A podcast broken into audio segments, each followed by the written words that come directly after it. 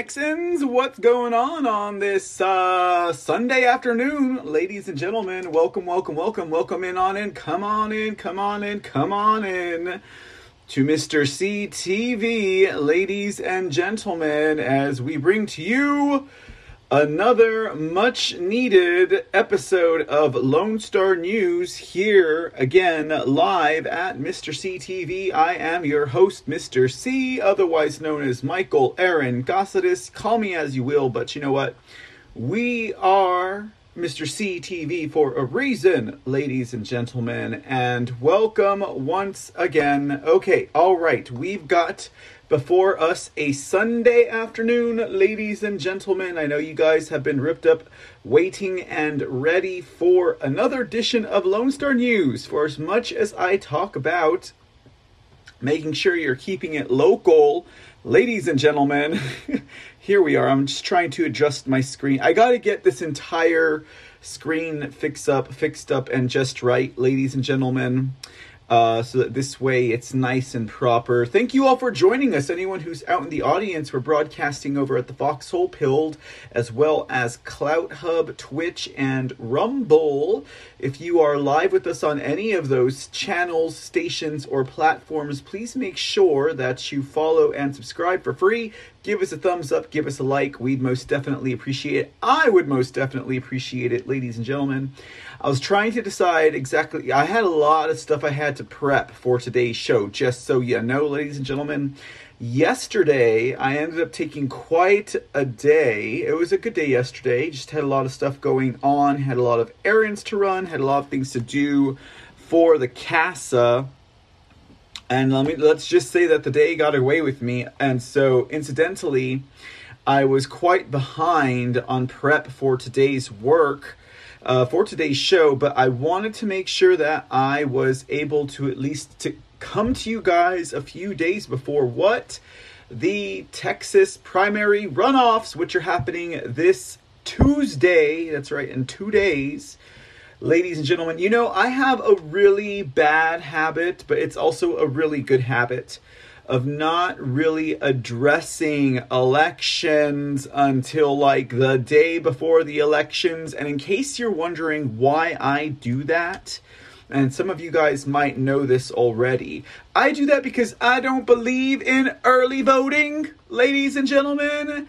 Who here believes in early voting, ladies and gentlemen? Does anybody here believe in early voting? Right? If you believe on voting on election day, give me a hand. Give, give me a one. Give me a. Give me a. Throw your hands in the air, ladies and gentlemen.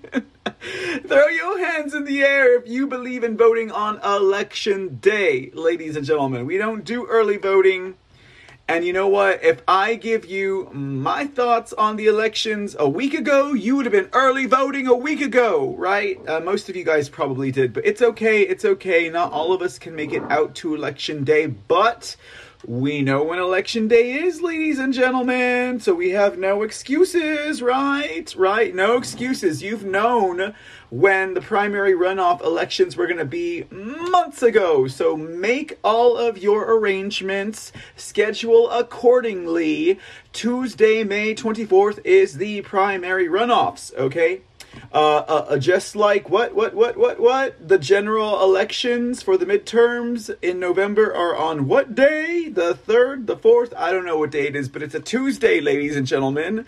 So make your um, appointments and your schedules accordingly. Ladies and gentlemen, don't let me hear that you missed out on election day because you scheduled everything late, ladies and gentlemen. You have from this point like T minus what? June, May, July, August, September. You have like six months, ladies and gentlemen, to schedule your day off on election day for the primary. I mean, for the primaries, for the midterms, okay? All right. Okay. I don't want to hear it. All right. That's why I do these things like a day before election day. Because you only need a couple of days before election day to get this kind of information if you're voting on election day. You know, there was an article that was run out, I think it was probably out of Breitbart, where they were talking about the governor's race in Pennsylvania. And they were saying that the governor's race in Pennsylvania was decided way before the uh, Dr. Oz and uh, David McCormick race, which is still not decided, which were like uh, election day plus what? Five or six or seven with Dr. Oz, Mehmet Oz, right? And McCormick. Why is that, guys? Why is that? Why do you think that the Doug Mastriano vote was decided?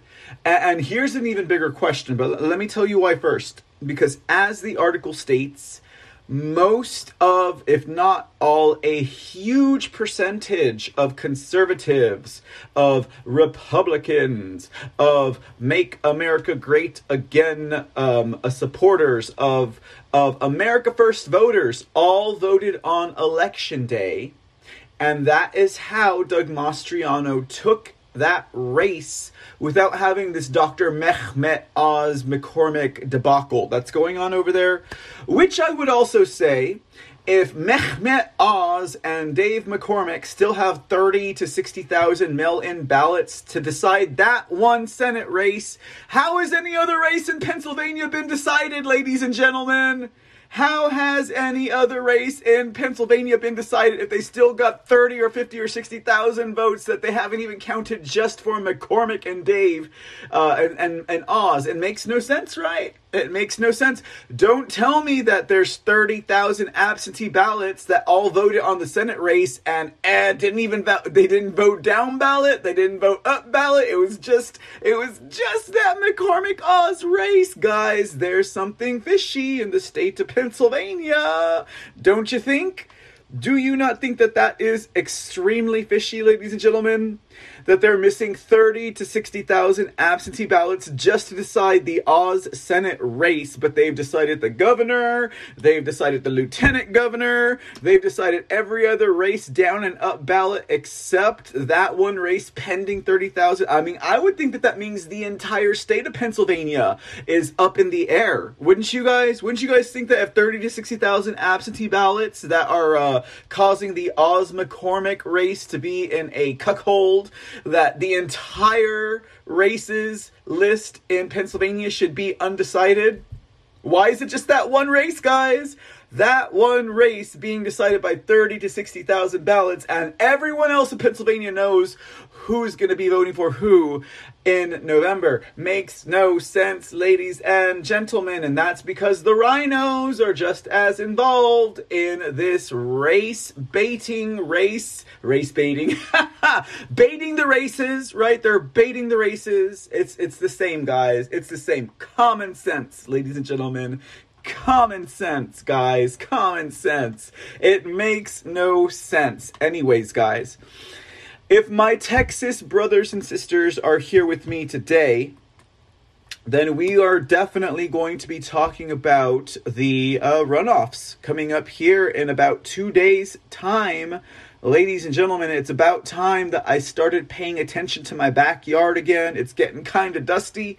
It, the, the leaves are getting kind of crass and crappy, and uh, we got to pay attention to it. So, here we are, ladies and gentlemen, for another episode of Lone Star News. Finally, we're on episode number 28, right? Oh, we got some good stuff to talk about today. Now uh, we're uh, I'm planning to go for about an hour, but I doubt it. I doubt it. I think we'll cap it at two hours because got a lot of stuff to cover. Got some videos to show you guys, some stuff I think you guys will be interested in. Let me jump into the chat room quite real quick before we get started. Tam Growl keeping me on my toes, my Oklahoma sister. I told folks to come say hi, and she is not even here to greet up. I was running about 10 minutes late. I apologize. I had a lot of stuff to get together before we got started, ladies and gentlemen, but here I am now. See, you're in my living room with my C fam. Oh, you got me. Do you got me on the good old Roku there, Miss Tam Growl? You can catch. You can catch the C Report on Roku if you have Rumble on your Roku, and you can watch me live. Like I'd be like what 60 inches tall in your living room, ladies and gentlemen. Hey, Sonia JHC, good to see you on this Sunday afternoon. Ankavanka, awesome. Ankavanka says, great to see you, brother. I was busy, but you are always on my mind. I hope you're doing well. Hugh, hugs from the fam. Ah, much, much love and many hugs to you, Miss Ankavanka. It's always a great uh, it's always great to see you in the audience and in general. You know, um, uh, I saw you over there at Truth Social Ankavanka. For those of you guys, Truth Social, it's right here, MRC TV. Follow us over at MRC TV. We're getting quite well. I mean, you know, I'm getting a lot more engagement and a lot of feedback on Truth Social, more so than I have ever experienced in any of my social media livelihoods. So join us on over there, MRC TV that's at MRCTV Truth Social. And you know, I've got some love for my. Let me let me move this so you can see it. Uh, some love for the uh, Gab people as well on Android. MR underscore CTV. MR underscore C, so you could see it. That's why I moved over like this. MR underscore CTV. And you can catch us there too, ladies and gentlemen. Join us on the socials and uh, hang out with us. Today I did um, I, also on Rumble, because don't forget, on Rumble, we do our live broadcast and we also do our entire show broadcast, but we also do our clips on broad on Rumble as well. So today I dropped a clip dump of all of the Dominion voting machine lawsuits. In case any of you guys are not part of the weekday audience, but you're catching me on the weekend today, dropped all of these clips on the Dominion lawsuits uh, that have been happening, so you can ca- you guys can catch up with that because uh, you know not many people talk about the Dominion lawsuits these days, but uh, it is absolutely still 100% important that we um, keep up with that. So over at my Rumble account, you can catch that for sure. Ladies and gentlemen, what is going on, Awakened Mom? Good to see you in the house on this Sunday afternoon. Happy Sunday to everybody, ladies and gentlemen. I hope I hope you already had your Jesus for the day and you're ready for the rest of the afternoon uh, as we are ready to get ourselves underway. Railing on, thank you for the 117 gold pills. As always, much appreciated and always good to see you, ladies and gentlemen. Mr. Spock, welcome to the uh, welcome to the chat room, Mr. Spock. One day, one vote says Mr. Spock. That's where we got to get it to, my friend, Mr. Spock. We got to get it to uh, um, election day as being a national holiday. You know, I cannot figure out how in 250 plus years, no one ever figured that out, right? That we need to have election day as a national holiday. I mean, it stands to reason in my opinion, that that is how it should be. Mr. Spock also says something definitely smells in Pennsylvania. I think about it, guys. Think about it. All of the other contests were decided, but one contest is undecided by 30 to 60,000 mail-in, ba- mail-in ballots that have not been counted. How is that possible? How is it even possible? I guess you take your percentages, right? You take your uh, your win percentages versus your loss percentages, and I guess that adds up to deficit of 60,000 votes that would not decide any other competition. I just don't think it's possible. I just know that Doug Mastriano, who's the uh, governor primary contendant for uh, November in Pennsylvania, all of his voters showed up on election day. Okay, let it be a lesson, ladies and gentlemen, to all of us. Ankavanka says only one person thus far is rooting for McCormick, and that is Mike Pompeo. You're right. Ankavanka, Mike Pompeo is the only one who's rooting for frickin' McCormick. I don't understand what that's all about, but maybe I do. I don't know, Ankavanka. I don't know. There are indeed a lot of questions about that fact right there. Uh, Tam Growl says, let fraud be found first and second runners canceled each other out, and Barnette takes it. Tam Growl, you are preaching to my choir because I know I preach to your choir all the time. We're right on the same wavelength right there, right? Tam, I, I think Tam Growl has been listening to some Mr. C, is what I think. If you make a meme, pass it my way, okay? Awesomeness. Uh, Awaken Mom says, Mr. C, if we go on election day to vote, the left won't know how much to cheat. Exactly. Ding, ding, ding, ding, ding to Awaken Mom. Ding, ding, ding, ding, ding to let's ding, ding, ding, bing, bing, bong, ding, ding, bing, bong to Awaken Mom. That's exactly what it is right there, guys. Because if we go and we do our early voting, well, you know what? Uh, the left the progressives, the Democrats, the self avowed socialists and communists will know how much they need to cheat. Why do you think we highlighted on our last C report how Secretary of Snakes Jocelyn Benson wants to be able to process absentee ballots early Oh, she says, because if we don't process absentee ballots early, then the right wing conspiracy theorists have a chance to spread their lies, you know, about uh, about um, about uh, election uh, fraud, and and they'll they'll be able to insert their narrative that will cast doubt on Michigan's election system.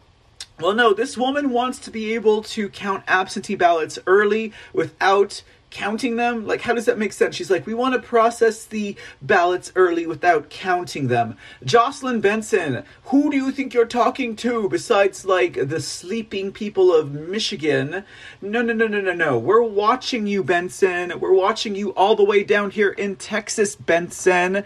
And people are watching you all around the country, and we know better than that, Benson. Okay? So, uh, Awakened Mom is right on the ball there right on the ball there, ladies and gentlemen.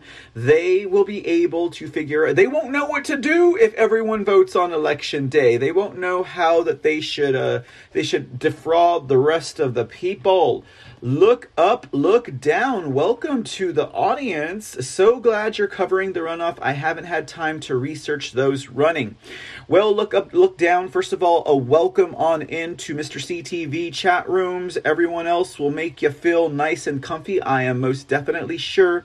Now, to be sure, guys, we're not going to be covering, as far as the runoffs goes, we're not going to be covering all of the district senators and representatives, okay? Now, here's the reason why. Here's the reason why. Because I and my audience came to agreement a long time ago.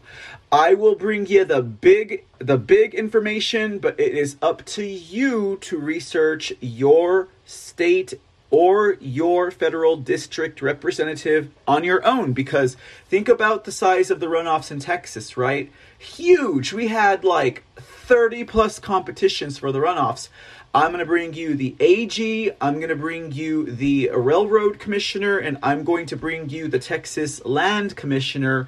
Those are the most important to discuss, right? Particularly your AG, which I'm not worried about. I'm pretty sure Paxton is going to do well, and no one is going to allow another Bush into office, ladies and gentlemen, unless it's outright stolen, right? Okay? And then, of course, our railroad commissioner. The railroad commissioner, guys, is a toss up. It's a toss up. I'm just going to say it right here and now. It is a toss up, okay? A huge toss up.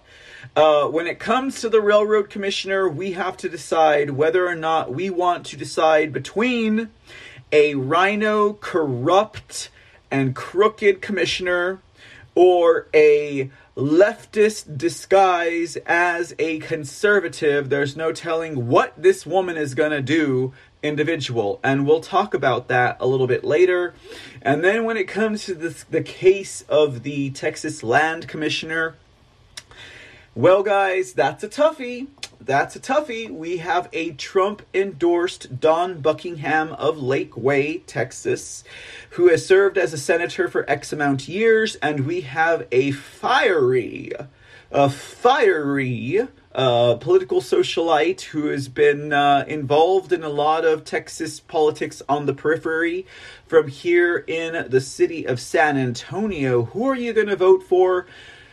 I don't know, guys. It's going to be a pretty tight one, but that's what we'll be covering today. I cannot go over all your district and your your senators or guys. That you know, I will bring you the big stuff, but you that is your responsibility. Okay.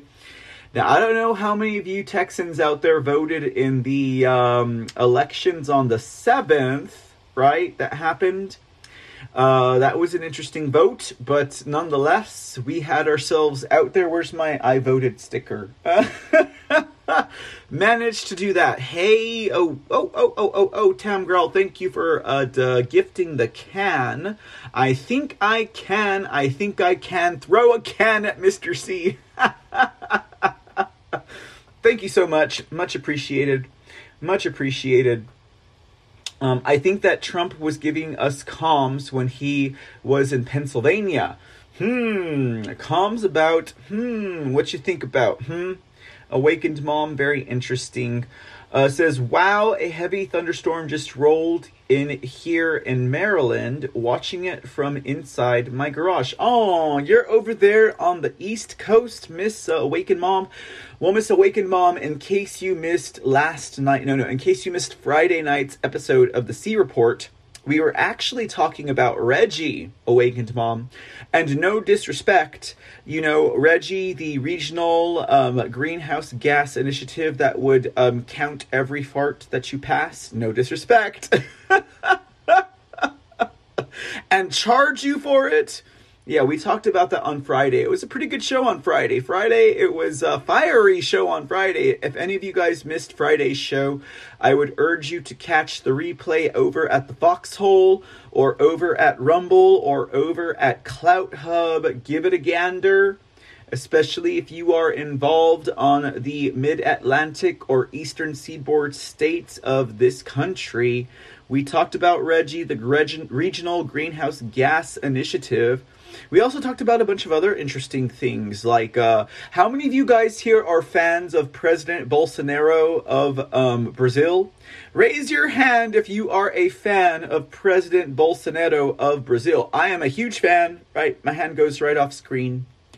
We uh, we covered a story about how the CIA is threatening him because he keeps on undermining the rigged elections of Brazil. Now they have their their elections in October ladies and gentlemen, in Brazil. So that's something we will be watching, okay? We did not forget about our friends down in Brazil.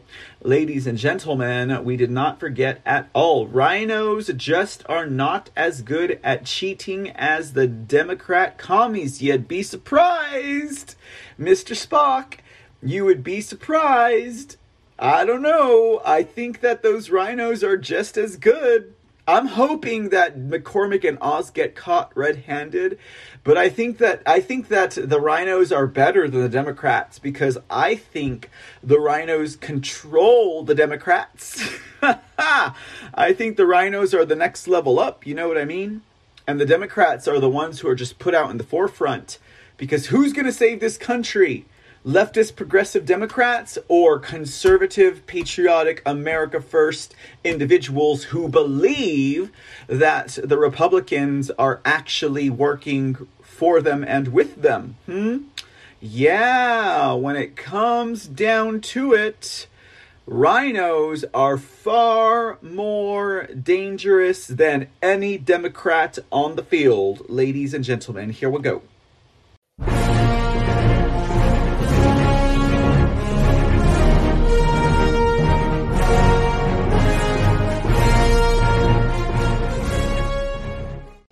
Yeah, ladies and gentlemen. Rhino alert, and that's for the entire Republican Party. Whether that's in the Capitol Hill area of this matter or whether that's in the state house, for whatever one of these 50 United States in this union are residing in, rhinos are far more dangerous than any Democrat that you will ever come across ladies and gentlemen. All right, guys, let's see here. Uh, Aurelius Locke says, Yup, been busy with Arkansas lately. Voted yesterday. All right. You know, uh, well, you know, you have, uh, well, I guess early voting ended on Friday. Is that it? Um, Aurelius Locke, because your, uh, your election day is on Tuesday. We'll pay attention to that. Well, I don't. I, you know, I don't know a whole lot about what's going. We'll we'll we'll we'll we'll dig into that before Tuesday, Mister Aurelius Locke. Uh, Awakened Mom says, Mr. C, that's bullshit. I like the way you started off that comment. My mom was a chief judge for my entire childhood they were not able to count mail-in ballots until polls opened. Isn't it so, right? And yet and you were I think you were there, right? You were there on Friday or Thursday. I think we covered actually actually Awaken Mom, we covered Jocelyn Benson on Thursday and her wanting to count the ballots early. Yeah, it is BS. You're right, Awaken Mom. She's like, we need to count these absentee ballots early because it gives enough time for conservatives to make up conspiracy theories between the time that, you know, Dr. Oz's uh, election contest ends and they actually turn in the count a week later. Awaken Mom, you're right. Your mama was right, Awaken Mom. It is bullshit. yo, yo, mama is right, Awaken Mom. It is absolute bullshit. All right, guys. Well, we're here to present to you guys another episode of Lone Star News. We'll get better about bringing this back into the forefront. I cannot ignore, I cannot deny, I cannot neglect my own backyard, nor can I ignore or neglect my fellow Texans, ladies and gentlemen. And so that's what Lone Star News is all about. We're just here to talk to you about Texas. So if you have any Texas kinfolk and if you have any Texas friends and family, make sure you invite them on over to uh, Lone Star News with myself, Mr. C, over here at foxhole.app. And uh, you know what? We're also over at Rumble and Clout Hub. So uh, let's dig in. Oh, oh, what is this guy? What is going on here? there we go. That's that is the image I was expecting to see. Now, as you guys can see, Texans are not the only individuals who have five gallon cowboy hats, okay? I would say uh, President Trump does as well. President Trump seems to have a white hat on, but of course, you could probably interpret that as a beige hat or maybe a mother of pearl hat, okay? I thought about wearing my hat as well, my cowboy hat, but you know, I was actually gonna wear my uh my President Trump baseball cap, but like the lighting just it doesn't work. You know what I mean? Like I'd be like all shade here. So, anyways, guys, welcome to Texas, ladies and gentlemen. We're gonna spill into a little bit of some Texas news, and we are most definitely going to be getting into some of the primary races we're going to talk about the primary, primary runoff races today. Like I said, there are so many districts that went into runoff. Like so many districts. We're talking about like 10 districts have gone into runoff. I cannot track all of them for you. I expect that any one person who is concerned and who follows the races or the voting in their own personal district will do just that. And that's an agreement I had with my voters. With my voters. Whoops, I'm not running for election with my audience, okay? and that was that we'll talk elections, we'll talk primaries, runoffs, etc. But it is up to you to research the two or three contenders in your district that you will be voting on, and I most definitely hope that you have done so.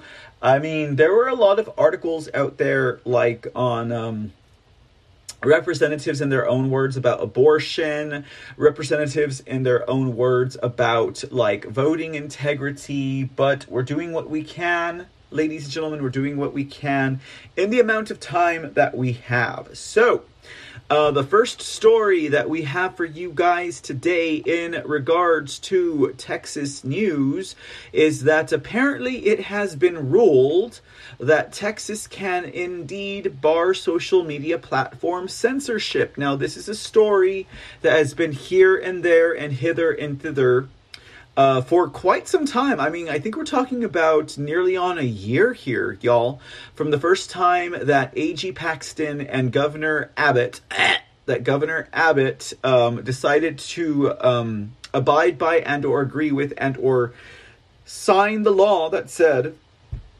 that we as Texans have the ability to basically seek some sort of recompense against individuals like Facebook or Instagram or Twitter or Go Ogle. And uh, who would be included with Go Ogle? Suzanne Tube, right? Suzanne Tube would be included with Go Ogle. And, and then, of course, they, they received an injunction or a stay against the ruling. But now it seems that it is moving forward Let's see what this article has to say. It's popping up to us out of the Epoch Times. Texas law regulating social media platforms is back in effect after court ruling. Good news, ladies and gentlemen. Texas can bar social media platforms from censoring users based on their political views, a federal appeals court ruled on May 11th. The Fifth United States Circuit Court of Appeals panel reversed a district judge's decision that blocked Texas from enforcing a law that bars platforms from censoring a user based on their viewpoint or location. The panel did not explain its decision. The panel consisted of judges Edith Jones, a Reagan appointee, Reagan appointee, Leslie Southwick, a George W. I accidentally invaded the country of Iraq, Bush appointee, and Andrew Oldman, Oldham, a Trump appointee. Texas Attorney General Ken Paxton cheered the development uh, let's see here. Um, Paxton said, My office just secured another big win against big tech, adding that the court made the right call here. The law, House Bill number 20, is now back in effect. Plaintiffs said they would appeal while decrying the lack of an explanation from the court because HB 20 is constitutionally rotten, says Carl Szabo, Vice President and General Counsel of some organization called Net Choice. He says, We are weighing our options and plan to appeal the order immediately.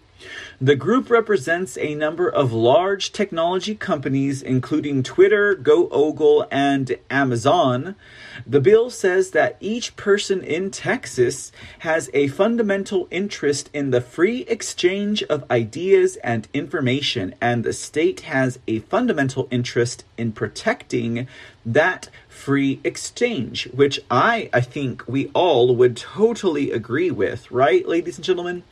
It forces social media platforms to disclose how they manage content. Oh, all right. Well, you know what? We don't need Elon Musk for that if Texas will take care of it, right? And it also includes how they moderate their content to publish a biannual transparency report and to bar platforms from censoring users based on their viewpoint or their geographic location. Oh, but I thought that the geographic location was not reliable based on what uh, computers and telephones do these days. I guess there's another hit against these individuals that think geo-tracking, geofencing, and geolocation is a nothing burger. The law only applies to platforms that have more than 50 million active users in the United States in a month. So, you know, guys, the C report would not be able to, uh, oh, wait, platforms. Okay, not, not, not accounts. Okay, okay, all right. So I can breathe a little bit easy here. As long as Twitter maintains at least 50 million active users, the C report can complain. Uh, fortunately, though, or maybe I don't know how that would work. Uh, uh, we're just not um, we're just not big enough of a threat here at the C report, and that's all fine and well. Texas Governor Greg Abbott, a Republican, signed the bill into law in September of 2021. That's right, we are approaching a year. United States District Judge Robert Pittman, a an Obama appointee, blocked it about three months later. Not three months after September, guys. So for Christmas, we're already fighting for our rights in Texas. NetChoice has sued, arguing the law unlawfully prevented big tech companies from exercising editorial discretion over their privately owned websites. Wait, wait, wait, wait, wait. Net choice. Um, okay, guys, do you think like this rings this rings out to me here, guys, that if Net Choice is going to argue that big tech cannot exercise their editorial discretion, that that effectively means that net choice acknowledges and realizes and recognizes that these big tech companies are in fact not open social media platforms for the public uh, conversation, but they're in fact editorial news or uh, uh, um, uh, um, uh, those types of platforms. Isn't that isn't isn't isn't that not what it is? That if you edit your content, then you are effectively not an open public social platform, wherein you do not have the protection of Section 230 of the NDAA or whatever it was that passed that bill. So it seems to me that Net Choice is arguing against their cause and is admitting that these guys are in fact editorial and that they are in fact publishers. They're not social media platforms as an open forum, but publishers. I mean, publishers edit. I should know, right, ladies and gentlemen? Publishers edit and uh, open forums are not editors of their content. Net choice, it seems like you're not making the best choice for your argument here. Pittman agreed, finding that the laws prohibit on censorship violated the First Amendment. So, laws that prohibit censorship violate First Amendment. Obama appointee Judge Robert Pittman. You are a contradiction in terms. Did you see that? Pittman finds that laws that prohibit censorship violate the First Amendment. Get out of town, Robert Pittman. The First Amendment is not to be censored. that is interesting that is quite i don't see how they're going to win this appeal with those types of arguments do you guys if you guys can think of a way that robert pittman and net choice are going to win this appeal based on those type of arguments against censorship against the first amendment and for censorship it makes no sense god it's a that is just that's a laughing matter more than it is anything else lawyers for the state told the appeals court court panel in a recent hearing that social media platforms control the modern day public square, but they abusively suppress free speech in that square. A similar law in Florida remains partially blocked after whew, United States District Judge Robert Hinkle, a Clinton appointee, ruled in 2021 that such provisions violated the United States Constitution. So, it violates the United States Constitution for a private company to censor uh, to not be able to censor people on their platform, even though they claim to be an open forum and not a publisher, which grants them protection from Section 230. It makes no sense. May common sense reign, ladies and gentlemen, in this case. May common sense reign because that's what we need right now more than anything else, ladies and gentlemen. We need that more than anything else. Hey, Sean Joe, what's going on, buddy? Thank you for gifting the cookie. Much appreciated.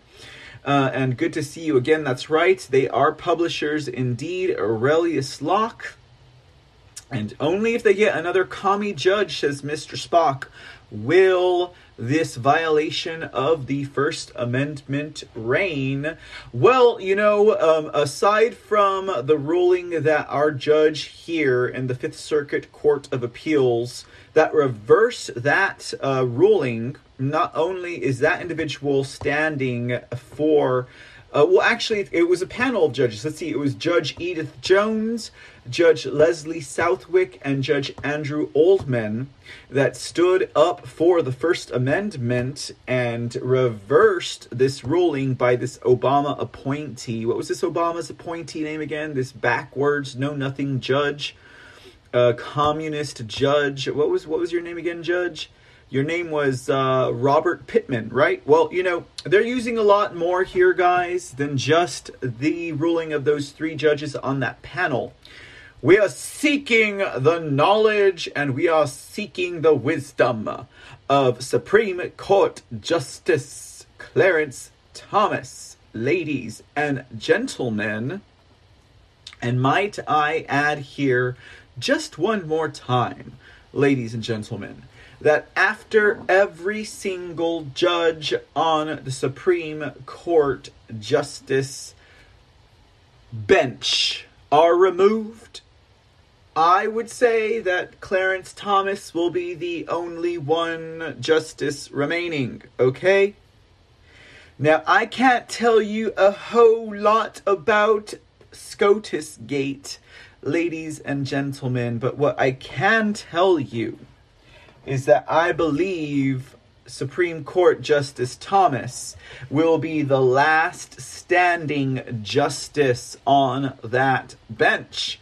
Now, the rest of that, ladies and gentlemen, is just going to be half to be wrapped up in anticipation and suspense.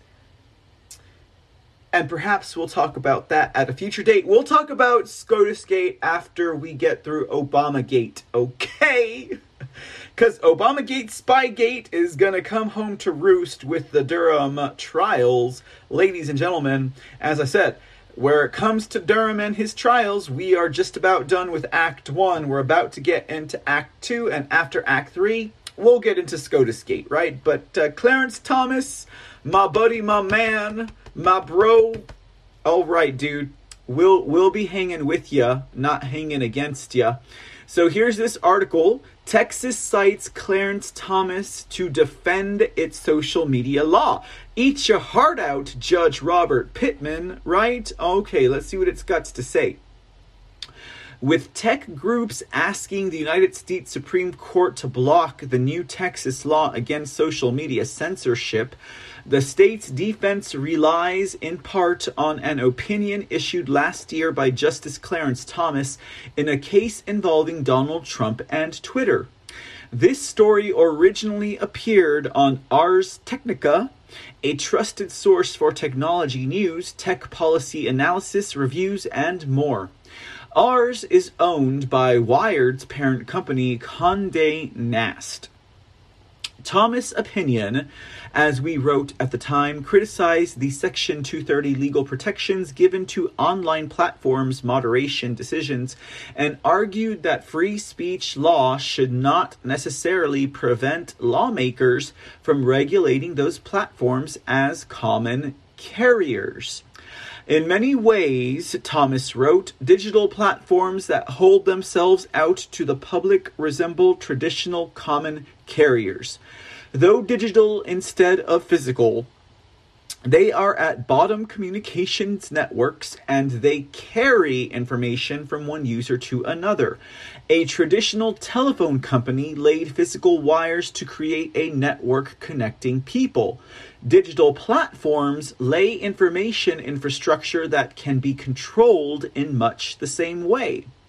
The similarly the similarity between online platforms and common carriers, as Thomas wrote, is even clearer for digital platforms that have dominant market share. The April 2021 opinion had no immediate practical impact. It was a concurring opinion in a case in which the Supreme Court vacated a 2019 appeals court ruling that said then President Donald Trump violated First Amendment by blocking people on Twitter. The court declared the case moot because Trump was no longer president.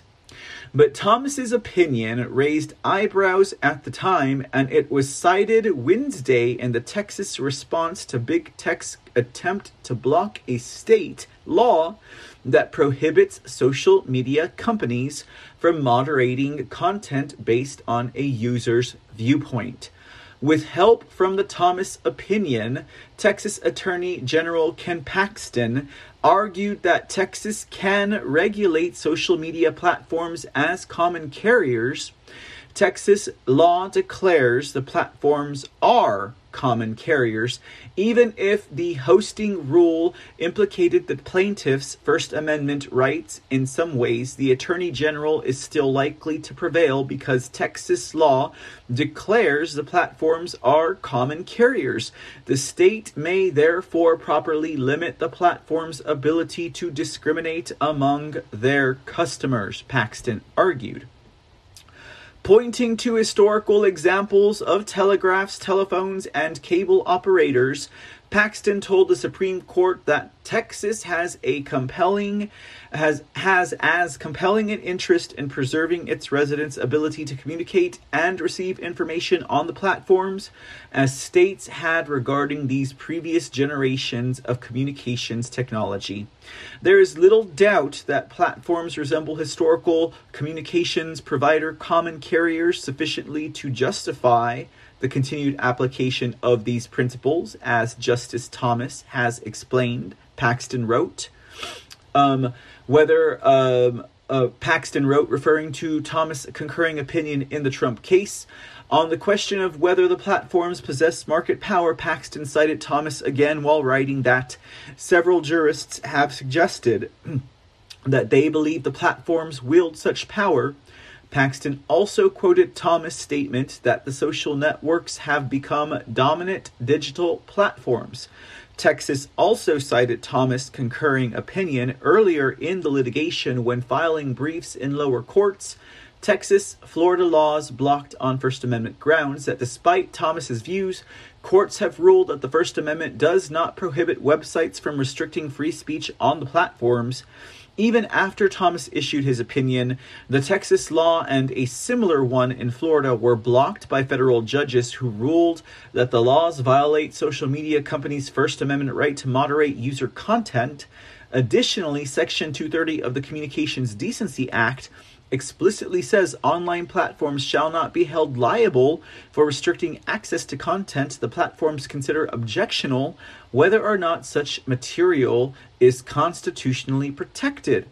Although the Texas law was originally blocked by U.S. District Court judge on First Amendment grounds, it was revived last week by the U.S. Court of Appeals for the Fifth Circuit the Fifth Circuit judges issued a one sentence order that did not explain their reason for staying the preliminary injunction. Big tech groups then asked the Supreme Court to reinstate the injunction to prevent Texas from enforcing the law while litigation continues. What an interesting story that, don't you think, ladies and gentlemen?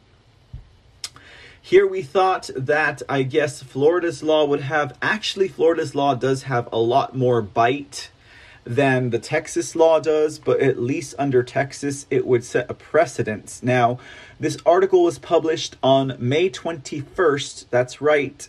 That is uh sorry, uh it seems that Wired is trying to get me to um subscribe to them. Anyhow, um, yeah, that's right. This article was submitted on the 21st. That is yesterday, ladies and gentlemen. So that's pretty fresh. That is pretty fresh, guys, um, as far as this goes. So we'll keep up with uh, what is going on here in this case as far as uh, Texas law is concerned. And uh, we'll most definitely be bringing that to you guys. Oh, Aurelius Locke, Tam Growl, get your minds out of the gutter, ladies. ladies and gentlemen. You guys are talking about elongate like it's gonna save your life, right? All eight inches of it, or what? Okay, let's. let's move on, ladies and gentlemen. Here's our next story for the day. This one's an interesting one. This one's an interesting one. When it comes to teachers being able to arm and guard themselves in the classrooms, it appears that in the state of Texas, a San Antonio area independent school district has ruled that teachers can, in fact, bring their guns to the classroom. Ladies and gentlemen, I love this little illustration right here, even though clearly those are Asian students, if you can see past the blurries. Ladies and gentlemen, San Antonio Area School District to allow armed teachers for classroom defense. Yes, ladies and gentlemen, let us go ahead and give a round of applause to San Antonio Area School District teachers. Okay. Okay, so uh, let's see. Where's the story coming from? The story's coming out of Breitbart. Let's see what it has to say. It goes on this way. San Antonio Area La Vernia Independent School District voted this week to allow armed teachers for classroom defense under Texas's uh, Guardian program. I don't know what this is. Texas's WSEDDSDWSW Guardian program. the Texas Association of School Boards set forth the Guardian program. Under the authority of the federal GFSA and the Texas Penal Code, School districts can grant written permission for anyone, including designated employees, to carry firearms on campus. That is 18 USC subsection 922Q2BV and Texas Penal Code subsection 46.03A1A an individual authorized by the district in writing to carry a firearm on school premises is not carrying the firearm pursuant to the individual's handgun license, but rather pursuant to the written authority granted under Section 4603 Texas Attorney General OPNOGA 10501, 2014. KENS 5 quoted La Vernia's Independent School District Safety and Security Director, Dr. Michael Duffek, as saying, The program arms qualified staff members to carry a concealed firearm on their person to protect staff and students in the event of an active shooter. KSAT notes that that's that's New San Antonio, right? They're all freaking lefties over there. They noted that teachers who want to carry must meet the following requirements: 20 hours of classroom training, 20 hours at a firing range, pass an annual psychological exam, already have a license to carry, and submit to a random drug test. Jason Brythopt, a La Vernia parent, spoke in support of the Guardian program, saying, It just seems like the bad guys get in every time with their guns. So if somebody can be there ready to go to protect my child, I am all for it. Fox News observes that in addition to the Guardian program, Texas schools can also have one school marshal per, per, per 400 students who can carry a firearm. Now that's pretty cool, guys. That's a short and simple out of the state of Texas. And indeed, Tam Growl, I don't know where your mind is today, honey. but indeed, ladies and gentlemen, uh, maybe other states should take note of what it is we can do here. Ooh, that's hot. In the state of Texas, sorry, I got some. I got some hot sauce right next to me, guys. Oh, some hot sauce, ladies and gentlemen. So pretty good, guys. Pretty good, guys. Um, it's good to know that these things are actually uh, the, it's taking a hold, guys. It's taking a hold, even though San Antonio is a highly liberal city. I get La Vernia is not in San Antonio proper, but hmm, I'll take it as close as I can get it. Ladies and gentlemen, I'll take it as close as I can get it. All right. Here we go. This is the moment that most of you all have been waiting for who are joining us in our audience today. Welcome, welcome, welcome. If you're joining us live over at pilled.net, foxhole.app. Welcome, ladies and gentlemen. I hope you are Texas kinfolk, family, and friends, and that you are enjoying the show. Why don't you pop on up and say hello? If not, uh, if you're joining us over at Rumble or you're joining us over at Clout Hub or at Twitch, good evening, good evening. Make sure that you uh, like and follow this uh, show here over at Mr. CTV. Give us a follow, give us a subscribe, give us a thumbs up, give us a like. And if you want to get in on the conversation, then head on over to the foxhole.app or pilled.net. You will get yourself set up with a free account. You'll get yourself surrounded by some very warm and lively patriots from throughout these United States of America. And uh, you know what? You'll join in on this conversation. Ladies and gentlemen, Yes, it is spicy, Aurelius. It is spicy. Anyhow, uh, it's time to talk about the Texas primary runoffs. We're going to be focusing on about three of the major runoffs happening this Tuesday. That's right, Tuesday, May 24th, guys. Now, let it be known, let it be written, and let it be understood. I here at the C Report at Lone Star News, at Mr. CTV, believe in voting on election day. Okay, election day.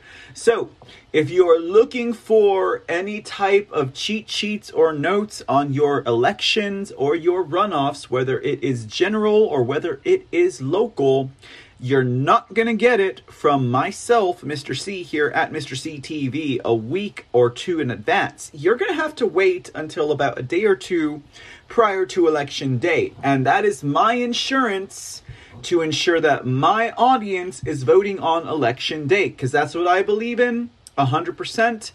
Ever since I started voting, guys, I've always voted on election day. And I gotta say, right out and at the front of things, guys, I have not voted my whole life. I come from an apolitical family. I come from a family that just did not participate in any type of government or national or anything, guys. So, you know, I got I got started rather rate rather late, not rather rate. We're not having Chinese food today. I got started rather late in life when it came to my political livelihood. But uh, no, election day, every time I voted since I started voting has always been on election day. And I strongly believe and I strongly um, um, advise that that is the course that we should take. We don't need to give them a heads up, the bad guys, by voting on what? Early election voting? I get it. I get it. Sometimes it's hard to get to vote on election day. Sometimes life comes up, but you know what? We get our schedule for voting on January 1st, okay? So there's no excuse in my mind. There's no excuse, no excuse whatsoever. The only excuse that we can make is that they have not made election day as a national holiday, which they should, right? They should make election day a national holiday. Ah, Tam Growl, you behave yourself, lady. Okay. I did not say, I said rate, not late. I did not say, I said election. Okay. oh my goodness. Oh my goodness. Tam Growl and Aurelius Locke Right. I happen to know Arkansas passes through Oklahoma, so you guys must be in cahoots today, okay? Oh. I did not say erection day and I did not say erection integrity, okay? I got nothing to say about erection integrity, all right? I got plenty of integrity over here, ladies and gentlemen, in that regards on both sides of the coin. Okay, all right, all right. That's is that's about as uh that's about as dirty as we're going to get here for today, okay? You guys are crazy. You guys are mad, okay? you guys are mad. All right, okay. I can't even imagine what you guys are thinking right now. Uh, Timbajit said, I made Chinese food last night, specifically Szechuan stir fly, and uh, Szechuan stir fly, and smoked teriyaki chicken and habanero peppers. So maybe last night Timberjet was talking about erection day, but not today, ladies and gentlemen. Not today. oh, okay. Awakened mom. Awakened mom. She's gonna set you straight, guys. Mom, oh, mom's gonna do the job. Mom says, "What?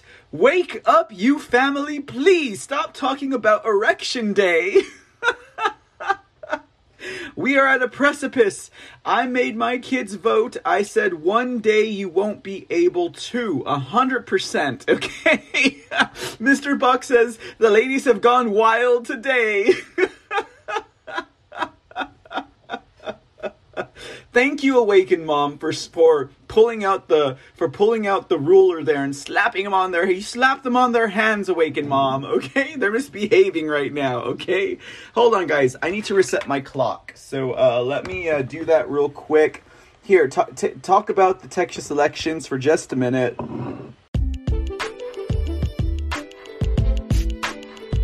What's up, ladies and gentlemen? It's Mr. C from the C Report, and I'm stopping in for just a sec to encourage you guys to head over to thecreport.com. At thecreport.com, you can get more information on the C Report, check out episode resources, follow our blog and get new articles every week, join our mailing list, and stay abreast on the latest news and information. That's right, head on over to thecreport.com. That's www.thecreport.com. And be sure to follow us on our social medias Truth Social, Rumble, Twitch, CloutHub, and Pilled.net.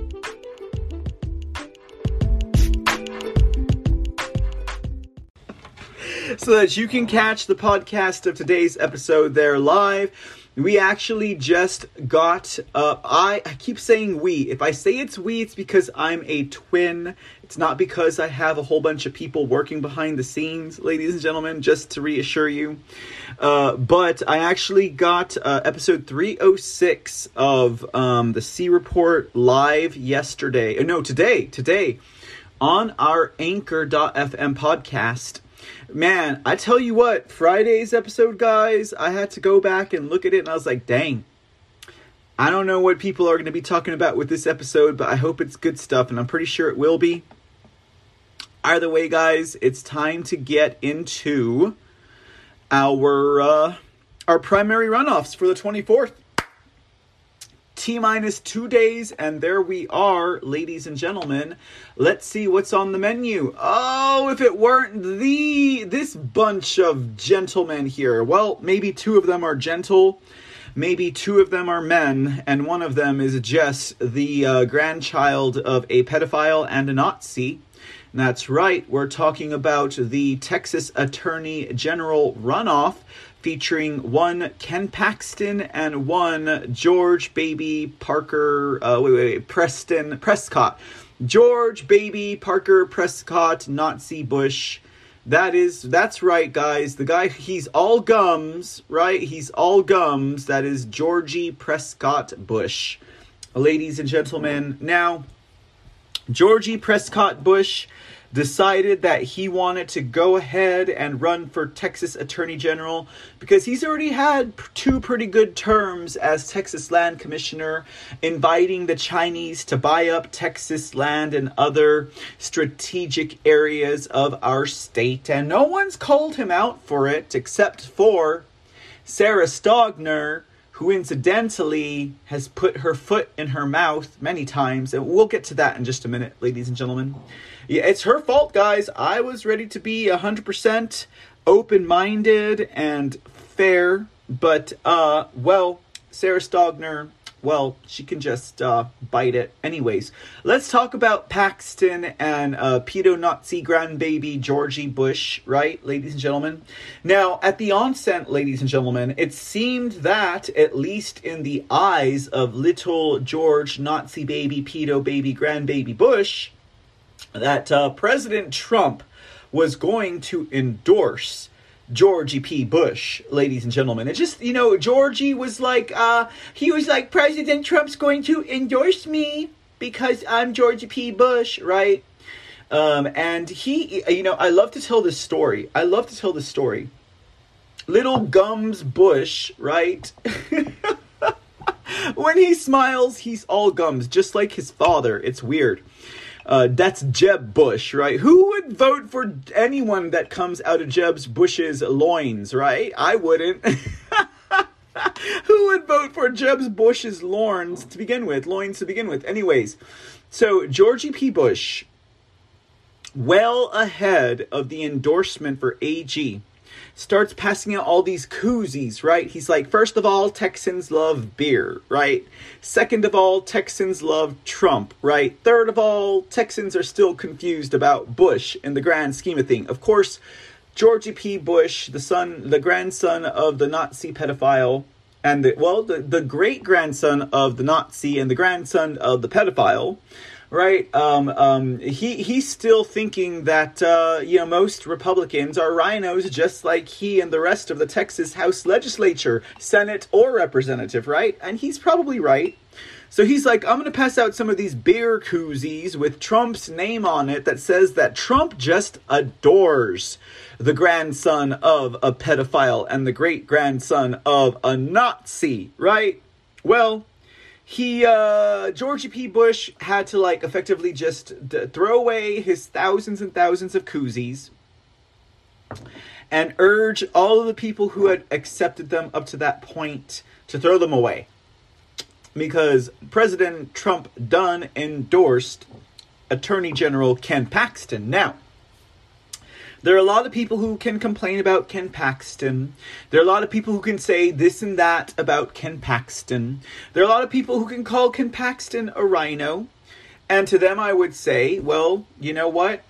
You're wrong. Uh, no, you know, you can complain about Ken Paxton if you want. You can say that Ken Paxton is crooked and Ken Paxton has done this and that and Ken Paxton blah blah blah blah blah. The point of the matter is that several people have tried to take down Ken Paxton including former chief members of his staff, right? And former heads of his administrative office, but they've all been proven wrong. They've all been put down. They've all been proven that their stories are false. Not one story against Ken Paxton has held water to this day. And uh, Mr. Paxton is still facing opposition to this point. Ladies and gentlemen, let's take a general look at what's going on in the AG race uh, this article says a Trump endorsed Ken Paxton is up by 27 points in Texas Attorney General Republican primary. What's it got to say? It says uh, Texas Attorney General Ken Paxton has a 27 point lead in the Texas Attorney General Republican primary runoff election, according to a recent poll. Paxton is polling at 58% compared to a Texas Land Commissioner George P.W. Push poll that puts him at 31%. The Texas GOP uh, Attorney General primary headed towards a runoff election between Paxton and Bush after Paxton failed to reach the 50% threshold necessary to avoid a runoff election. In March, Paxton earned 42.7% of the vote while Bush while Bush while Bush came in second place with 22.2%. Let's not forget, you also had Eva Guzman, the former Texas Supreme Court, running against Ken Paxton, and uh, there was one other person in that race I don't quite remember. So that really split the vote there, guys.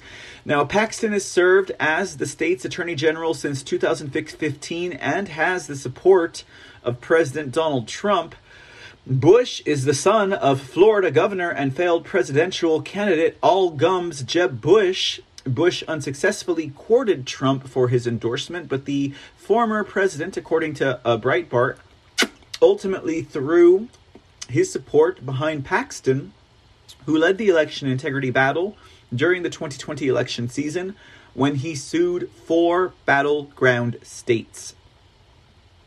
It is going to take a patriot like Ken Paxton to advance America First policies in order to make America great again. So saith President Trump in his endorsement. Ken has my complete and total endorsement for another term as Attorney General of Texas. He is a true Texan who will keep Texas safe and will never let you down. Defend Texas Liberty PAC surveyed 992 likely primary runoff voters from May 4th to May 10th. The poll has a margin of error of 3.11%. The runoff election will happen this Tuesday, May 4th, ladies and gentlemen. What you guys thinking about that, huh? I hope a lot of you guys are on your way to the voting booths on that day. Now, as I mentioned, uh, Attorney General Ken Paxton is facing many challenges, and not just from the grandson of a pedophile and the great grandson of a Nazi. The state bar has been coming after Ken Paxton for quite some time. I think this is probably their third go round with Ken Paxton trying to disball him that's right, Aurelius Locke and Tam Growl. I said disball him, ladies and gentlemen, from his um, certification of litigation there in the state of Texas. Let's see what this uh, article has to say. It says Texas State Bar to sue Attorney General Paxton for challenging the 2020 election. Oh, oh, now just like every other rhino in the House, and just like every progressive, self avowed socialist communist there is in Capitol Hill or in the state houses, they're trying to, again, what? They're trying to affect and to uh, disable the um, campaign of individuals who stood against the certification of an illegitimate regime in 2020 and who stood up for election integrity by challenging the 2020 election. All right, it seems like they're still at it, guys, and now we have a state le- uh, lawyers agency, a certif- certification board, who's going against Paxton. It says here Paxton called the Texas bar a liberal activist group. Aha! Here, here, Ken Paxton, saying the suit is politically motivated. After Texas Attorney General Ken Paxton led the legal challenge to the 2020 presidential election, the Texas State Bar is suing him for professional misconduct. In December of 2020, following the presidential election filled with concerns about election integrity, Paxton led 18 states in filing Texas versus Pennsylvania. I'm pretty sure it was more than 18 states. I'm pretty sure we were north of 20. We were almost at half, ladies and gentlemen, anyways. Um, Paxton led 18 states in filing Texas versus Pennsylvania at the United States Supreme Court. The case challenged the voting procedure in Pennsylvania, Georgia, Michigan, and Wisconsin, and sought to temporarily block those states from certifying vote counts ahead of the Electoral College vote on December 14th. The Supreme Court eventually dismissed the case, saying Texas had a lack of standing to bring the lawsuit. Now, the Texas State Bar, the professional organization that certifies lawyers, is suing Paxton for having filed the suit, calling it frivolous. They're doing exactly what Dominion is trying to do to Sidney Powell and Mike Lindell and Rudy Giuliani. Paxton, who is currently in a runoff election against George P. Bush, says the suit is politically motivated. He says, I have recently learned that the Texas State Bar, which has been waging a months long witch hunt against me, now plans to sue me and my top deputy for filing Texas versus Pennsylvania, the historic challenge, the unconstitutional 2020 presidential election, joined by nearly half of all these states and over a hundred members of Congress. Damn it! I love this man, Ken Paxton. You better be voting for Ken Paxton on the 24th, and if you early voted, you better have voted for this man, okay? Don't you tell me you voted for George P. Bush. I know nobody in my audience would ever vote for a Bush again in their lifetime or the next lifetime or the previous lifetime, but still. Right now, as of today, AG Ken Paxton is still using the verbiage. He's still using the lingo. He is still saying that the 2020 election was unconstitutional and it was joined by nearly half. I'm telling you, it was more than 18. It was like 21 or 22 states, not 18. 21, 22, maybe 23 states signed on to this lawsuit, including over 100 members of Congress. Paxton says, I stand by this lawsuit completely. Governor Abbott, eh, Lieutenant Governor, Gan- G- Governor Dan Patrick, eh, and the Texas GOP, eh, and even the Fifth Circuit have all condemned the bar for its bias. Actually, you know, I take back all those its and I say good that they're all standing behind Paxton, right? Um, now, with this new line cross filing lawsuit and dragging my staff into it, all conveniently timed a week before early voting in my runoff election. I am certain that the bar will not only lose, but be fully exposed for what they are a liberal activist group masquerading as a neutral professional association. Texas Bar, Paxton calls them out. Texas Bar, I will see you and the leftists that control you in court. Hell yeah, Paxton. Paxton says, I will see you and the leftists that control you in court, and I will never let you bully me, my staff, or the Texans I represent into backing down or going soft, Aurelius Locke and Tam growl, on defending the rule of law, something for which you have little knowledge. Hell yeah! Hell yeah! Paxton lays it down.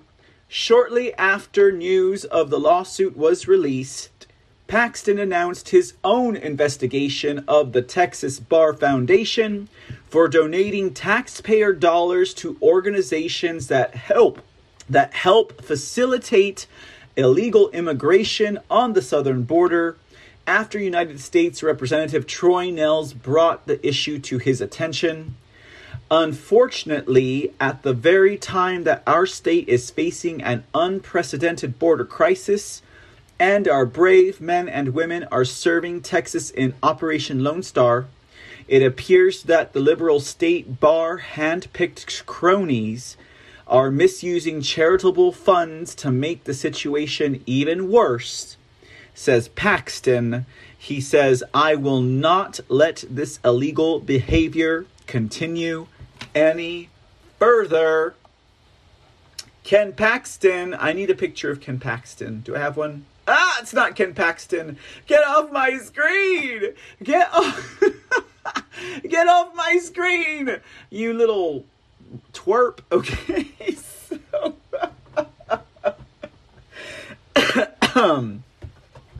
ladies and gentlemen, ladies and gentlemen. Okay, Mr. Spock, first of all, that's a nothing issue. Everyone knows that President Trump drinks Diet Coke, okay? Nobody cares, all right? Nobody cares.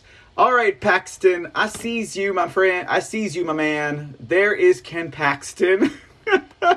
hey, I'm sorry they used this photo of him, guys, but that is Ken Paxton. That is. I need to get this picture off the screen. He might look intoxicated. He might not look like he knows what he's doing. But Paxton knows ladies and gentlemen, Paxton knows. And I stand by this man. I am not telling you guys that you should vote for this man either. That's a terrible picture. You That's a terrible picture of Ken Paxton. I'm not saying that you should vote for this man, but I am. Okay. Do you want to vote for Paxton or do you want to vote for the guy who is the grandson of a pedophile and the great grandson of a Nazi who does the perfect imitation of Hillary Clinton at the DNC National Convention when they voted for her nomination? There, there's balloons up there, Ken Paxton. There, Ken Paxton. There's balloons up there. Well, that's what we have to say to this. Derp baby Bush, son of Jeb, thinks he knows better than Ken Paxton, right? Derp baby Bush, son of Jeb. He's like, look at the balloons, ladies and gentlemen, look at the balloons. He's like, I'm just like Hillary Clinton, derp, ladies and gentlemen, ladies and gentlemen. Okay. Here's some trash on uh, Baby Bush, right? Uh, George P. Bush raised $2.3 million ahead of his runoff. That's right, this Tuesday, with two term Texas Attorney General Ken Paxton. He raised $2 million from March 2nd until this past Saturday. Oh, let's see. This story from um, the story from the MSM says this story has been updated to reflect the Republican Attorneys General Association PAC gave $500,000 to Attorney General Ken Paxton's reelection campaign. Some numbers reflecting donations to Texans for Eva Guzman have been updated. Okay. Now, here's an interesting turn of events as far as that goes. Now, we were talking about all the people who were running for attorney general, and it was uh, Ken Paxton, Little Baby Bush, and and Eva Guzman. Eva Guzman, who was a who is a former Texas Supreme Court justice, left her position on the bench in order to run against Ken Paxton. What does that tell you about the Texas Supreme Court, ladies and gentlemen? What does that tell you about the Texas Supreme Court, right? Yeah, it says a lot. Anyways, the article says Baby Bush who is leaving his land commissioner post to challenge Paxton for the GOP nomination for Attorney General, will face Paxton again after neither garnered a majority of the votes cast on the Republican primary day of March 1st. Now it says from July to December, Paxton raised. Oh, oh, oh, oh, oh, oh, oh! This is actually an important. This is actually an important, uh, an important paragraph. Paxton led the primary with forty-two point seven. Baby Bush received twenty-two point eight percent. The remaining 34% went to Representative Louis Gohmert and Eva Guzman. Ah, so that's the fourth that's the fourth mongrel in this race, Louis Gohmert. Now, I'm going to take just a minute or two to talk about Louis Gohmert, right? We here at Mr. CTV recognize, right, Louis Gohmert as a Make America Great Again, as America First. But Ken Paxton said a whole bunch of truth about Louis Gohmert. And the fact of the matter is that Louis Gohmert as a voting lawmaker with a record, ladies and gentlemen. While he talks the talk and he uh, seemingly walks the walk on America First um, positions, Ken Paxton blew the lid off of Louis Gohmert's scheme. Now, I'm not saying we don't trust Louis Gohmert. I'm not saying not to um, support the man. But Ken Paxton brought something to the front that should be noted. Where Louis Gohmert does vote conservative, Louis Gohmert does vote alongside with the good old boys. Louis Gohmert, his vote was absent when it came down to the really big America First, Make America Great Again issues, which means Louis Gohmert was absent on the, the, the biggest issues. He his his record is uh, outstandingly conservative when he voted. But on the votes that counted, Louis Gohmert's uh, historical record shows him to be absent, non voting, ladies and gentlemen. Now, that's another way that the rhinos pull the wool over your eyes, guys. They'll have an ace voting record, but on the important votes, they just they're not there. That's another one of the ploys that rhinos use against you. Am I calling Louis Gohmert a rhino, or am I just saying this?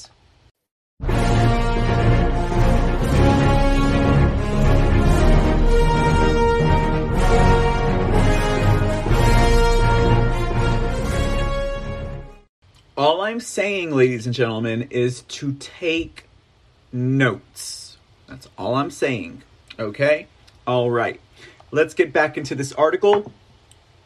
It says from July to December, Paxton raised $2.8 million to Bush's $1.9 million, according to finance reports filed by the Texas Ethics Commission. Paxton had the support of the Washington, D.C. based Republican Attorneys General Association, PAC, which had donated $500,000. The Trump endorsed incumbent still has $4.4 million in cash on hand which is more than Bush. But Eva Guzman had raised the most of the primary candidates. From July through December, she raised $3.7 million, and from January to February, she raised $3.6 million. She must have her legs open wide around many of these places and that is in comparison to Paxton's $1.2 million and Bush's $1.5 million. With Guzman no longer in the running, Bush drew the support of some of Guzman's donors, including real estate developer Harlan Crow, billionaire Drayton McLane, and philanthropist Nancy Kinder. Meanwhile, Paxton received a $50,000 donation from hotelier Robert B. Rowling, who had donated $850,000 over the course of Guzman's campaign. Top donations to Bush include $100,000 from oil and gas billionaire Jeffrey Hildebrand on April 5th and $200,000 in April from oil pipeline billionaire Kelcy Warren, who was a $100,000 top donor for Bush in February. Paxton received $200,000 from Cisco based THRC Holdings in April, and THRC Holdings is managed by Wilks Brothers LLC, whose founders have consistently supported Paxton's reelection campaign. So take note that George P. Bush is receiving a lot of money from big oil. Hmm? Katrina Erickson, spokesperson for the Bush campaign, wrote in a statement that Bush appealed to Guzman's and Gohmert's supporters. Erickson said that further fundraising numbers are a clear message from the Republican Party that Paxton is unfit for office. Paxton is charged with two counts of securities fraud and one count of failing to register with state securities regulators based on a 2010 and 2011 private business deal. If I'm not mistaken, these things have already fallen through. This paper is running with old charges that have already been settled, ladies and gentlemen. They've already been settled, okay? Now, it goes on to say here seeing these donations should not be surprised as it is clear that George P. Bush is surging in the polls. Ha! Heading towards victory on election day, said Erickson. That's a bunch of bullshit. Polling shows, however, that voters might be willing to overlook Paxton's legal troubles. Joshua Blank, Texas Political Project Research Director, said in April from the group surveys indicate 63% of Republicans had a favorable view of Paxton, while only 40% had a favorable view of Bush. On the other hand, only 7% had an unfavorable view of Paxton, while 26% had an unfavorable view of Bush. The numbers are similar among people who identify as strong Republicans, who are likely to make up the small share of voters expected to vote in the runoff. All right, guys, you better be there, guys. We ain't going to be a small share. It's not surprising to see the anti Ken Paxton donors solidifying behind George P. Bush. The issue is it's not clear that there's a similar sentiment among the voters, Blank said.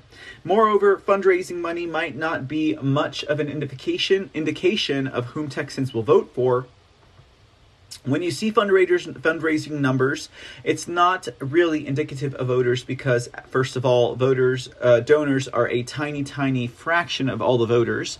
But also in texas where a vote a few donors can make huge donations pretty much at will the overall amount of fundraising is not apologies necessarily indicative of any sort of underlying widespread support on its own Democrats are choosing between Brownsville lawyer Rochelle Mercedes Garza and former Galveston Mayor Joe Jaworski for their Attorney General nominee. Garza raised uh, $334,000 and Jaworski raised nearly $373,000. Early voting uh, is underway. It ends in, on Friday. That was Friday of this last week. Wow. The Democrats have raised no more than $375,000 per the $1.9, $1.3 million that uh, the GOP has raised. That's interesting, ladies and gentlemen. Uh, here is one final note on this here Jeb Bush, grandson of a pedophile and great grandson of a Nazi. Jeb to rescue George P. Bush gets a cash infusion from his family's donor network. Look, I put on the screen a leftist union supports Bush. Might as well be Jeb Bush, right? Um, we're not actually going to really go through this. I just want you guys to see that uh, little derp baby Bush needs the uh, infusion of his father's money, right, to help him Anyhow, so there's that. It says, according to Texas Monthly ana- Analysis, at least half of Bush's $2.3 million haul came from individuals and entities who either previously served in a Bush administration, donated to a Bush campaign, or have direct business or personal ties to the family. Uh, most of the donations are relatively small, suggesting that the giving has more to do with favor returning than enthusiasm for the Trump embracing Pres- uh, Prescott Bush, George P. Bush. But money is money, and Bush desperately needs it in a race that pits him against Ken Paxton, an incumbent who has the fealty of the GOP grassroots despite, or perhaps because of, criminal indictments and an ever growing list of scandals. Now, little baby Bush getting money from, um, oh, well, let's see here. Uh, George P. Bush rips into Ken Paxton for running a Biden style campaign. Right? Okay, good job here. He's like, Ken ain't doing much by way of. Ken is just sitting in his basement in his little pajama jams, right? Just like uh, Biden. I swear, guys, like this guy is such a moron. He's such a moron. He's such a moron. Little Baby Bush says Texas deserves better. Our party deserves to have somebody that can champion important values under the federal constitution. Uh, just a bunch of bull. Either way, but th- this is what George P. Bush's latest uh, thing is, guys. That Ken Paxton is. Oh, God. oh, God. Do you guys want to see this? Do you guys want. I don't know if you guys want to see this or not. Do you guys really want to see this? We have an interview here between the Austin American Statesman, which is a fully left leaning, um, uh, communist, socialist, self avowed type of newspaper. Interviewing little baby Bush, right? Interviewing little baby Bush. Yeah, okay, so uh, maybe, maybe, maybe we'll entertain five minutes of it. What about that? You think that five minutes?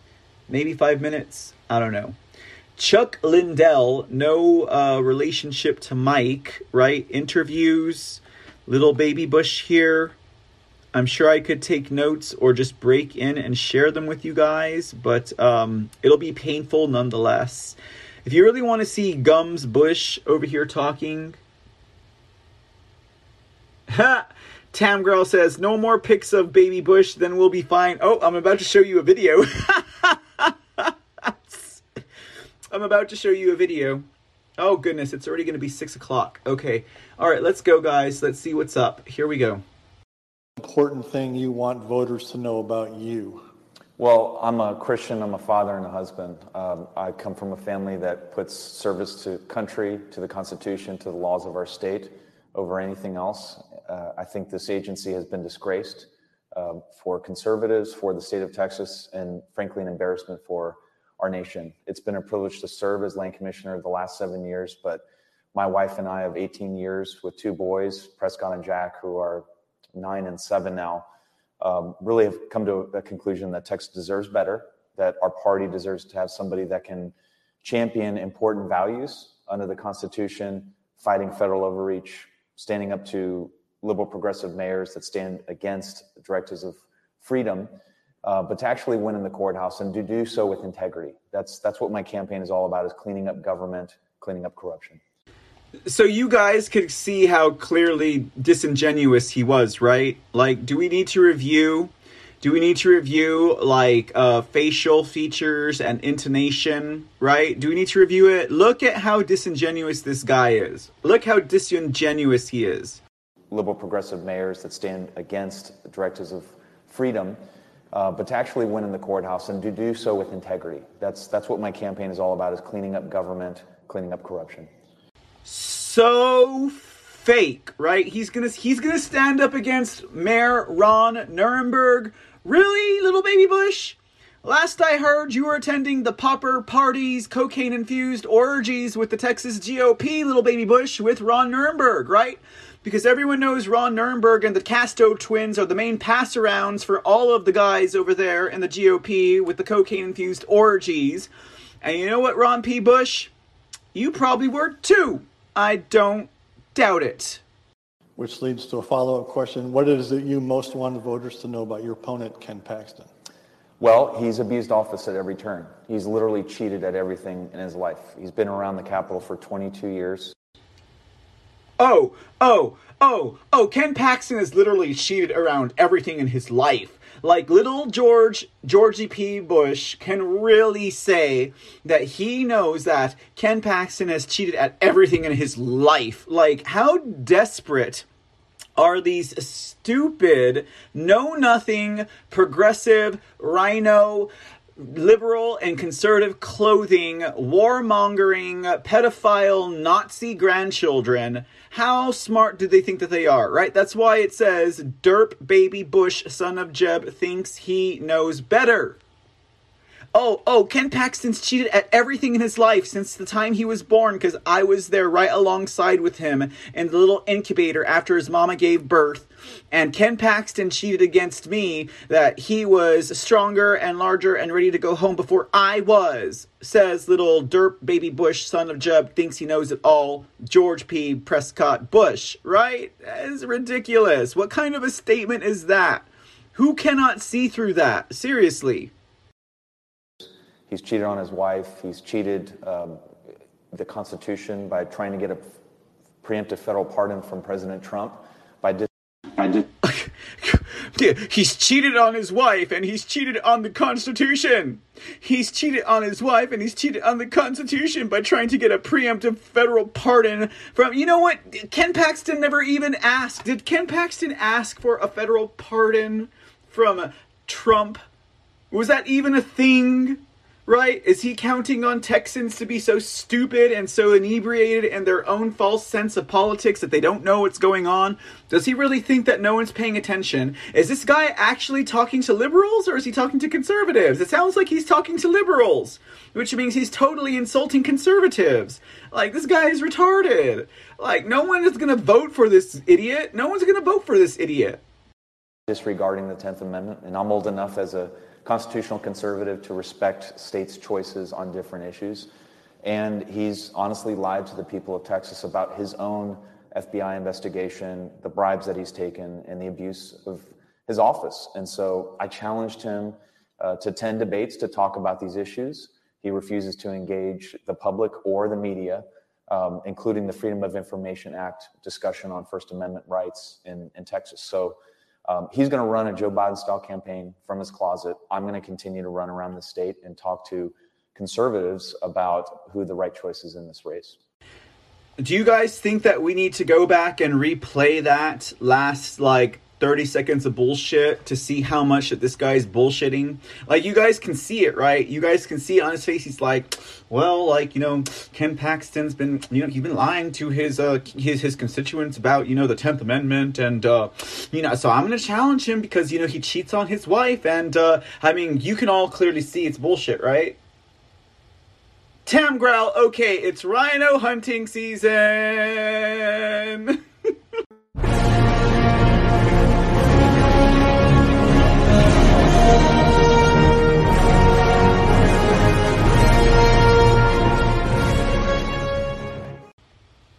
Okay, so I'm just saying, guys, like. I don't know if Ken Paxton cheated on his wife, and you know, it's not my business whether or not he cheated on his wife. Hey, Nana Marie, how you doing? 1957, good to see ya. All right, um, I don't know. Maybe we called it with rhino hunting season. Maybe we're done with this fool, right? Maybe we're done.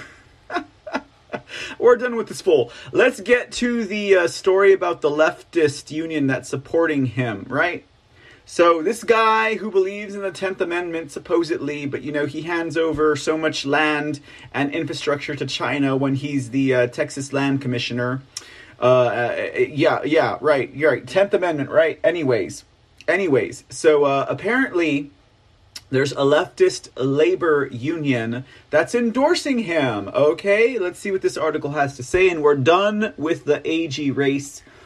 While Bush may hope to find behind platitudes, the Austin Firefighters Association has a long history aligning with the most radical elements of local Austin. This is terrible. This is terrible, guys. This is terrible because it's true. It's true. The Austin Firefighters Association has long, long stood behind leftist organizations. In fact, it's it's uh, it's their it's their supporting of lefties in freaking um, politics that has led to, aside from the fact that it doesn't seem like many people in Austin are engaged in voting at all, at period, ladies and gentlemen, like they cannot be bothered to vote in Austin is what it seems like. And uh, I assure you guys, there are streams of red that run through Austin, Texas. It's not all a blue a blue city, guys. It's not. It's not. But that's a shame. It's a shame to note But these guys are supporting uh, Ken Paxton, you know, little uh, little grandbaby uh, Nazi uh, pedophile Ken Paxton. Uh, well, pardon me, Bush, Bush, Bush. Did I say Ken Paxton? My bad, my bad, my bad. Yeah, you can you can you can take me to the hill on that one, guys. Uh, I don't know why that came out of my mouth, but they're talking about Bush here, guys, not Paxton. Bush, okay. Article says, right? Bush is getting the support of the Austin Firefighters Association. Now let's go through it. It says, as Texans prepare for next month's primary runoff elections, a new endorsement for state attorney general candidate George P. Bush is raising eyebrows. While Bush may hope to hide behind platitudes, the Austin Firefighters Association has a long history of aligning with the most radical elements of local Austin politics, including groups with ties to leftist billionaire George Soros and current congressional candidate Greg Casar, a self proclaimed socialist and a former Austin City Council member. Most recently, the Firefighters Associations joined Casar. That's right, he is a self proclaimed socialist. They joined him and a panoply of Soros backed organizations to oppose last fall's Austin Police Funding Initiative. That's right, the Firefighters Association of Austin was against funding the Austin Police, and they aligned firmly with the defund the police contingent at the Democrat run City Hall. In 2016, conservative think tank Texas Public Policy Foundation sued the Firefighters Association for receiving unconstitutional subsidies from the city to pursue political activity aligned with City Hall.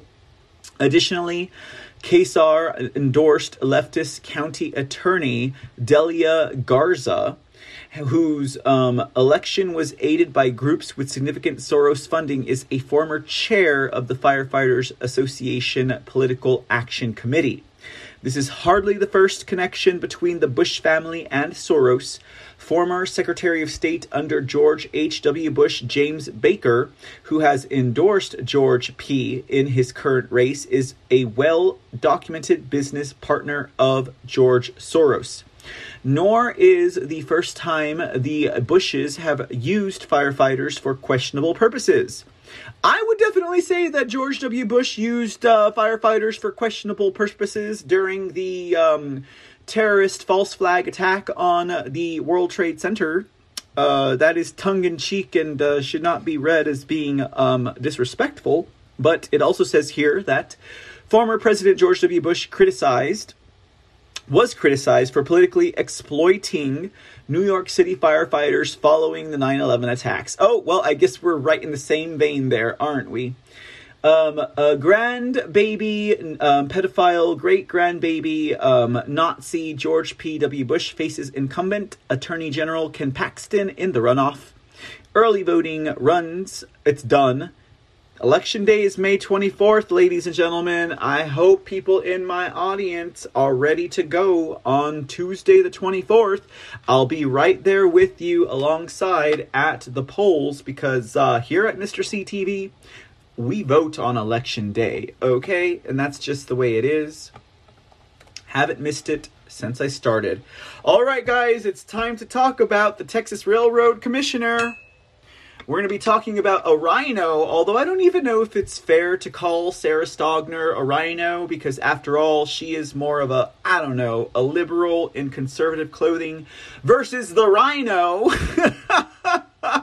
corrupt Wayne Christian. Guys, I'm not just commenting on this story because I'm scorned, right? I had Sarah Stogner, I had that woman right there, Sarah Stogner, scheduled to be on my show for an interview.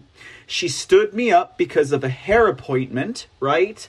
Um, made me lose a lot of credibility with my audience, right? And you know, it's like, yeah, it's not as easy to get an interview with people as one might think, right? You might think, well, you know, these people obviously want the vote of their fellow Texans. These people obviously want to get the word out, even if it's a small stream or a large stream or the MSM or the legacy because you never know. You never know. It just might be that interview on a very small outlet that rings out with the most constituents. Maybe I would have asked her questions that would have gotten her favor.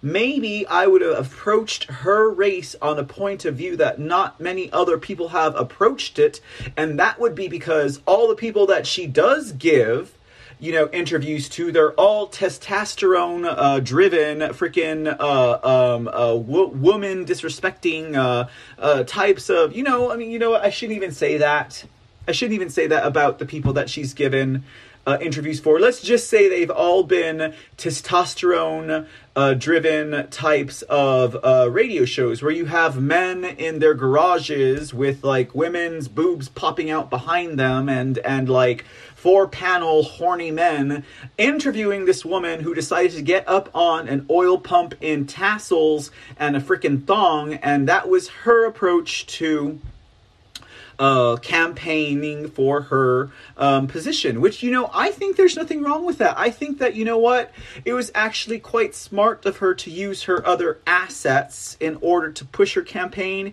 even though she summarily lost the respect of all respectable Texas female voters in the state, right? Like every mother, every grandmother, every respectable woman was like, you know what? You can run for Texas Railroad Commissioner Sarah Stogner, but we're not going to listen to you when you come through our town to campaign because, after all, I'm a respectable woman. But but you know what? Here's something that these respectable women would have to consider. You have a nobody, no one, no face, no name running up against a big oil big old old old uh, was it old uh, cu- uh, country club boys member uh, candidate you know? And we're talking about wayne christensen here. So guys i'll be 100% forward with you guys. For me this race is a wash. It's a 100% wash. You're either going to end up with a leftist in disguise sarah stogner or you're going to end up with a rhino corrupt commissioner, Wayne Christensen. I don't know where to go with this. I honestly think that the main candidate to beat Big Oil had killed, and that was, of course, Sarge, the Sarge who was running in this race, okay?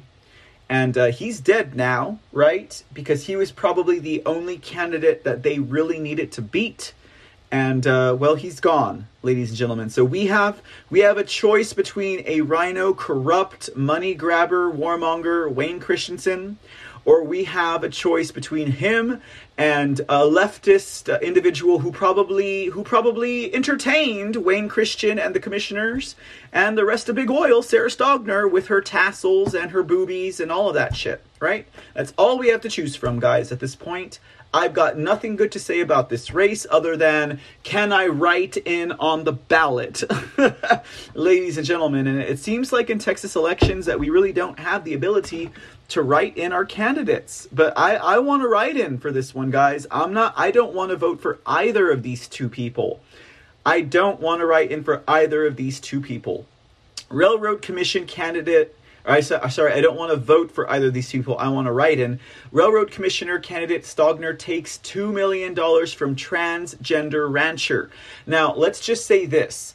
This is after Sarah Stogner ran her entire campaign on not taking any campaign contributions, period. Not taking any campaign contributions, period. And I was like, hey, you know, she made it to the runoffs. This is what she's doing and she hasn't taken a lick of money from anybody. And then all of a sudden, in the last week or two, she decides to take $2 million from some transgender, okay? So I don't have any faith in Sarah Stogner, and I don't have any faith in Wayne Christensen. Wayne Christensen is corrupt. Wayne Christensen takes money from big oil and also from big um, pollution and uh, you know what? He's also responsible for the deaths of uh, thousands of people in the state of Texas and for millions of people for losing their electricity. Wayne Christensen is responsible for that. Who are we going to vote for? Ghostbusters? We have either a freaking leftist in freaking conservative clothing or a freaking murderer who does not know to handle his business, corrupt rhino Wayne Christensen in Texas. That's all we got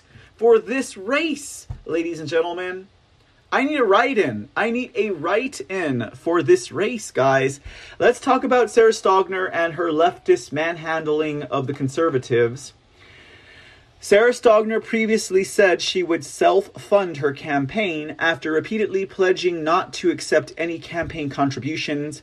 Railroad Commissioner candidate Sarah Stogner has reversed her position, with the latest finance reports showing more than $2 million in donations. With the exception of $124 collected by Bowie County Patriots, who Stogner says passed around a hat for collections after seeing her speak, the only other contribution reported by Sarah Stogner are $2 million of in kind donations from Ashley Watt. Ashley Watt, formerly Andrew Watt, is a transgender ranching heir whom Stogner has had a close relationship with in recent years. Stogner serves as Watt's lawyer and lives on his ranch in West Texas. Watt has reportedly been motivated to get involved in the race after issues with an oil well near his ranch. Watt says, I am not a political person. I don't really care about politics, but when an old Chevron oil well blew out radioactive brine water into my drinking water aquifer, ruining my ranch and forcing me to sell my entire cattle herd, the Railroad Commission teamed up with Chevron to work against me. Meanwhile, Stogner has criticized her opponent, incumbent Wayne Christensen, for accepting campaign contributions from parties who have businesses before the commission. Christian said Stogner's criticism is hypocritical. Stogner said, It's the height of hypocrisy for Sarah Stogner to criticize me for taking a contribution from someone who recently had business before the Railroad Commission when she accepted a contribution of $2 million from a single donor who currently has business before the Commission. Christian sold Texas Scorecard. From donating to Beto O'Rourke's campaign to voicing support for the Defund the Police movement, critical race theory, and abortion, to advocating for increased regulations on the oil and gas industry, it is clear conservatives cannot trust Sarah Stogner. Stogner, however, says the decision to accept contributions became necessary to get her message out. The general election for the railroad commissioner in November will attract millions in out of state ultra left donations to my opponent, Stogner told Texas Scorecard. I believe in Texas jobs, Texas environmental protection, Texas oil filled taxes, and our Texas economy. If Texas if Texas funding to promote my stance on these ideals upsets my opponent, so be it but he takes bribes from industry he regulates. That's a distinction with a difference. I'm in it to win it, and I won't back down, she added. In recent weeks, Stogner has already used a contribution for an $800,000 television ad buy. The spot is a far cry from the viral video that gained Stogner notoriety and public attention in February, in which she posed mostly nude atop an oil jack pump. During the same period, Christian's campaign has reported $528,843 in contributions. Despite its name, the Railroad Commission oversees oil and gas in the state. Three railroad commissioners served staggered six year terms, with one commissioner facing statewide election every two years. Early voting continues through Friday, with Election Day on Tuesday, May 24th. All I can say to this, guys, is I sincerely hope that since these railroad commissioners are facing a staggered race, which means in two years another one is going to be up, and in two years another one's going to be up, is that we get real legit conservative patriots in that race because it is an extremely important race for the well being and the continuance of Texans in the face of what? Um, um, hot summers shutting down energy and cold winters killing people. That's what I'm talking about right there, guys. That's what I'm talking about right there. Now, as per Sarah Stogner, all I've got to say is I was uh, I was not going to bring up her abortions. I was not going to bring up her. Um, I hadn't heard about her CRT stuff, guys. I hadn't heard about her CRT stuff.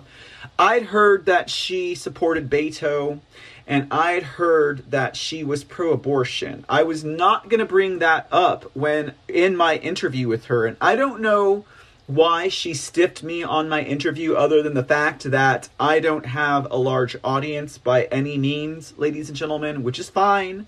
I think the people who need to hear these uh, broadcasts will hear these broadcasts. And that audience is a little bit bigger than she might have deduced based on visiting any of my social media platforms. But I wasn't going to bring that stuff up. I was genuinely interested in hearing what she had to say in regard to Texas energy and the oiled uh, regulations and the oil landfill. That's what I was interested on hearing from her. Now I'm scorned, and now it's just like, can I write in my choice for Texas Railroad Commissioner? Because actually, the person I voted for is not in the race anymore. But uh, clearly, this um, clearly this uh, clearly this hooker um, did her did a job good, right? She did her job good. This hooker uh, by getting herself in the runoffs, and it's against it's against an incumbent, right? It's an against a crooked incumbent. I want to write in.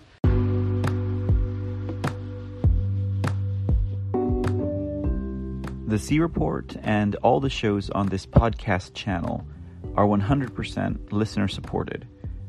We don't have corporate sponsors, we don't have independent sponsors. Our sponsors are you, the listener. So if you like the work we do and like what we have to say and contribute to the world of news and information and entertainment, please show us your support. Make a monthly donation to help sustain future episodes at anchor.fm slash the C Report. Your support is greatly appreciated. From 99 cents per month to 4.99 per month to 9.99 per month. Every donation counts and every bit helps. Show your support for the C Report and other shows on this podcast channel by visiting anchor.fm slash the C Report. And thanks, y'all. So there's Sarah Stogner, the leftist in conservative clothing. Who are you going to vote for, Texas? Are you going to vote for Sarah Stogner? Or are you going to vote for Wayne Christian? Or are you going to try and write it in? I'm going to try and write it in, honestly. That's what I'm going to do. That's my move personally. But I don't know. I don't know. We'll see what happens. Anyways, uh, I have to thank Mr. CTV and C Report audience member, Two Rivers. That's right, Two Rivers, ladies and gentlemen. Two Rivers passed this infographic along to me. Now, this infographic is pro Wayne Christian, who is also responsible for the death of many in Texas for his uh, his negligence uh, that led up to the freeze in February of 2021. We're not going to forget that, right? But it's a pretty interesting infographic, if you ask me, about Sarah Stogner. Let's go ahead and focus on Sarah Stogner right over here. Sarah Stogner, right? You see her. You see Sarah Stogner. The the it says Rhino alert, but let's be fair. This is a leftist liberal in conservative clothing, which is by no means a rhino. She's not trying to be a Republican. It's just uh, she has to run. The, I guess you could say it's a rhino. Anyways, Sarah Stogner is a fake Republican trying to win our primary. Sarah Stogner has never voted in a Republican primary before voting for herself. She has contributed to Beto O'Rourke. Sarah Stogner is a liberal lawyer who has publicly stated Texas should increase oil and gas regulation. Sarah Stogner is pro abortion. She has opposed the heartbeat bill stating, Stay out of my uterus. Sarah Stogner criticizes the NRA as absurd and calls gun control common sense. Sarah Stogner supports critical race theory and has opposed efforts to ban it from our classrooms. Sarah Stogner stated support for the written material on gender and queerness in our schools. And Sarah Stogner has made online statements that we should get rid of cops and police were informed to slave to bring slaves back as property.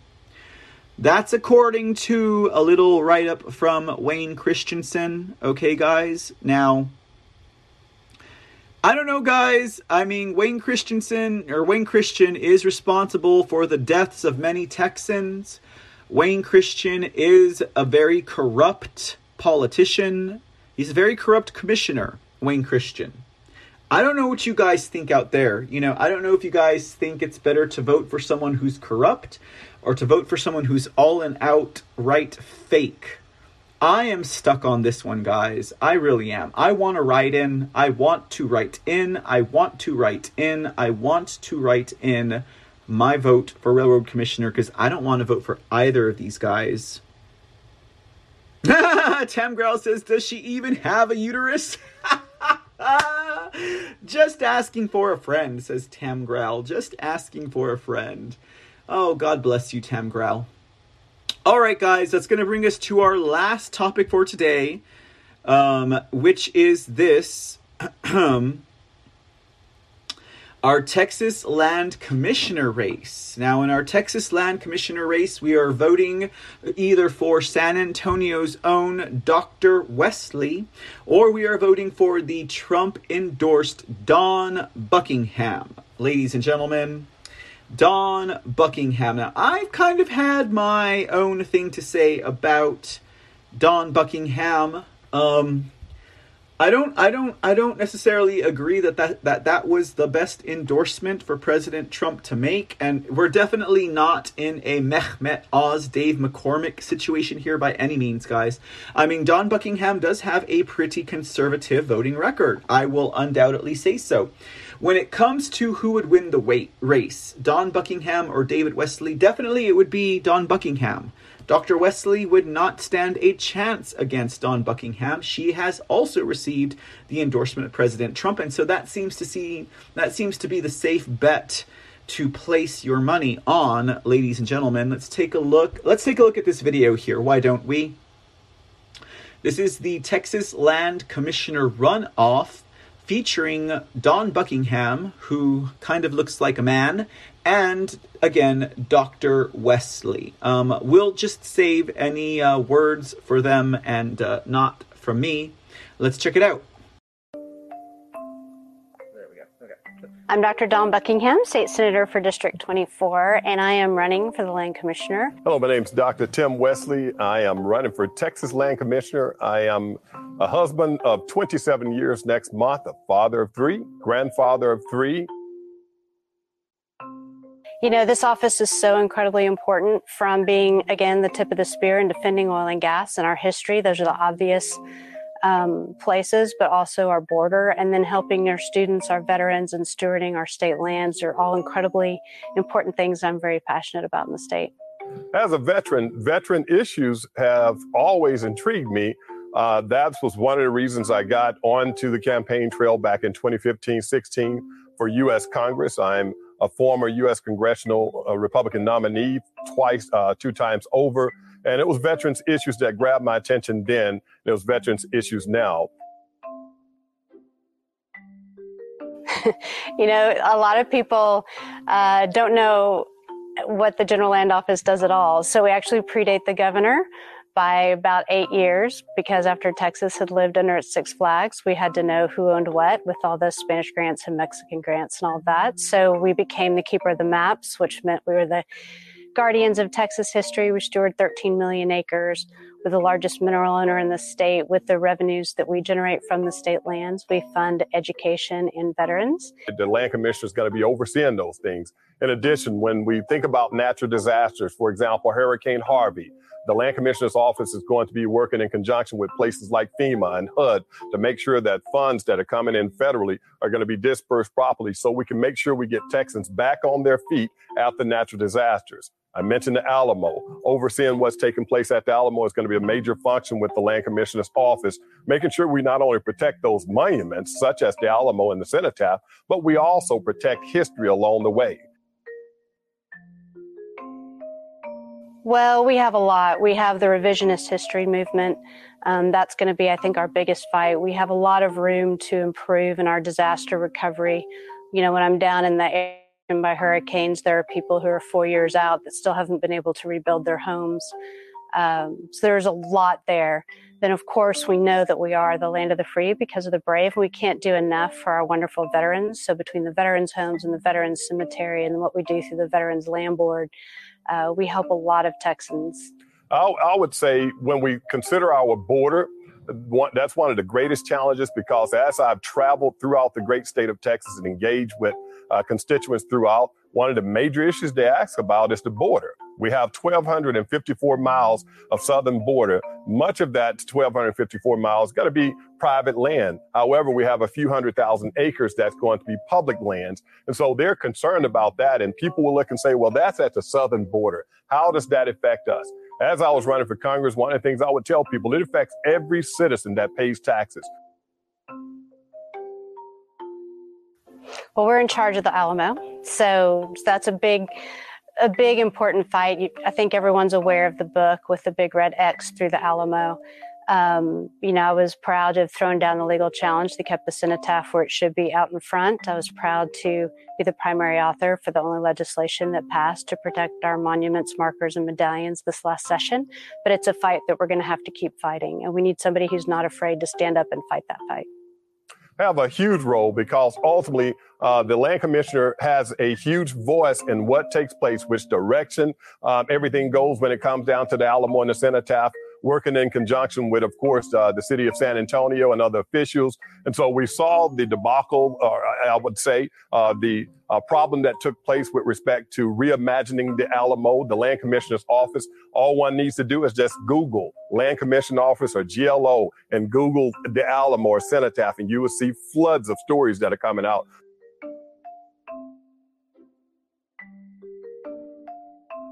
Well, critical race theory was banned um, by the state legislature. Of course, it's going to be vigilance on the local level that's going to keep it out. Unfortunately, right now, um, we are constitutionally required to give a certain percentage of the interest that we generate to fund public education. Then, of course, there's the university fund as well. So, right now, um, I'm unaware that the General Land Office has any discernment in how those funds are spent. It's just our constitutional duty to provide those funds. When we think about the uh, permanent school fund, we have to understand the flow of money. As I mentioned, we're talking over $50 billion. The flow of money, much of that's going to go from the Land Commissioner's office, is flowing to TEA, the Texas Education Agency flowing from the TEA, eventually it's going to flow down to the school districts. And so, by all means, as I've told people and many times in the past, the land commissioner's office is not only a platform, but the land commissioner has to have that voice to speak for we the people. That voice should be able to say, if you're teaching critical race theory, I'm going to do everything I can to make sure that the funding that you've been receiving is either delayed or stopped. You know, a lot of people don't know the first uh, section of the border wall was actually a flood control levee project down in the valley. So where there's a will, there's a way. Um, the state is currently building uh, additional wall, miles of wall on state lands where it's easier. Uh, we're having some problem where the federal government have, have uh, has taken land along the border through eminent domain and they're not giving it back currently. So we're looking at other options for that. But on state lands, we have a lot of control. As the next land commissioner, how can we disincentivize them? We know again that there are hundreds of thousands of acres that we are managing as the GLO. Why not work with legislators? Because this is going to be a legislative issue. I would like to work with legislators to make sure that we get some type of legislation passed that if a person comes into the United States illegally and they're found on public land, that they're charged with a felony. If they're charged with a felony, now they won't have an opportunity to become a citizen of the United States of America. You know, I'm the proven conservative in this race. I'm the one who's walked the walk, not just talked the talk, stood in the fire and taken the hard votes. You'll see in my Senate record, I've been an active participant in all of the most conservative legislation that's come through the Senate. From a business standpoint, I've run successfully multiple small businesses, practicing physician. One of them is my practice. One of them is a real estate business. I own agricultural, residential, and commercial property. So um, already understand stewarding our state lands a little bit as I run my ranch. Um, and we think we're the proven one with the contacts and the knowledge to be able to run this office efficiently and well. The day that the BLM showed up, Black Lives Matters, not the Bureau of Land Management, when Black Lives Matter showed up and they were ready to do damage at the Alamo, there was one person, one candidate there on the ground that day, standing with This is Texas Freedom Force, and that was none other than Dr. Tim Westley. That story was picked up by Breitbart as well. So I'm not only qualified for those areas, but as we look when it comes down to emergency management and disaster relief and things of that nature, as a former nonprofit leader, I've been engaged. I was also trained to make sure I managed Red Cross facilities and things of that nature as a, uh, as a manager, frontline manager. And so those things are going to be important and crucial. So ultimately, across the board, when it comes down to things that the GLO is going to require of the next land commissioner on day one, you won't find another candidate that's well qualified, well versed, having done multiple things that's going to be needed on day one for that office. So if you want to find out more about us, you can go to dawnbuckingham.com and all the information's there. If you want to be involved in my campaign, I'm going to ask multiple things. One, to pray for the campaign. I'm a man of faith. I'm also a former pastor. And so that's one of the things I believe in. Secondly, I want to make sure people know if they go to our website, you can find me on Facebook at Dr. Tim Westley. You just Google that as well when it comes to Twitter and Instagram. If you see postings out there and you believe in what we're doing, share what we're doing, share it with others. Also, sign up for our newsletters on our website. That newsletter, you can find it at Texans. That's Texans, T E X A N S, the number four, Tim.com. Texans for Tim.com.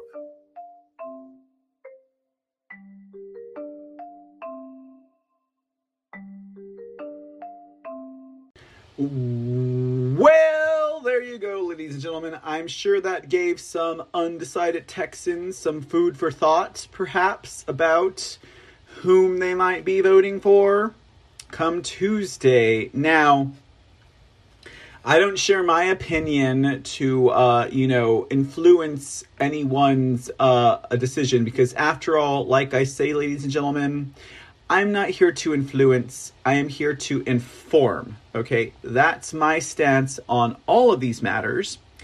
Uh, I get it, you know, I get it. I know. I know, I know. President Trump endorsed Dawn Buckingham, right? He endorsed Dawn Buckingham for Texas Land Commissioner.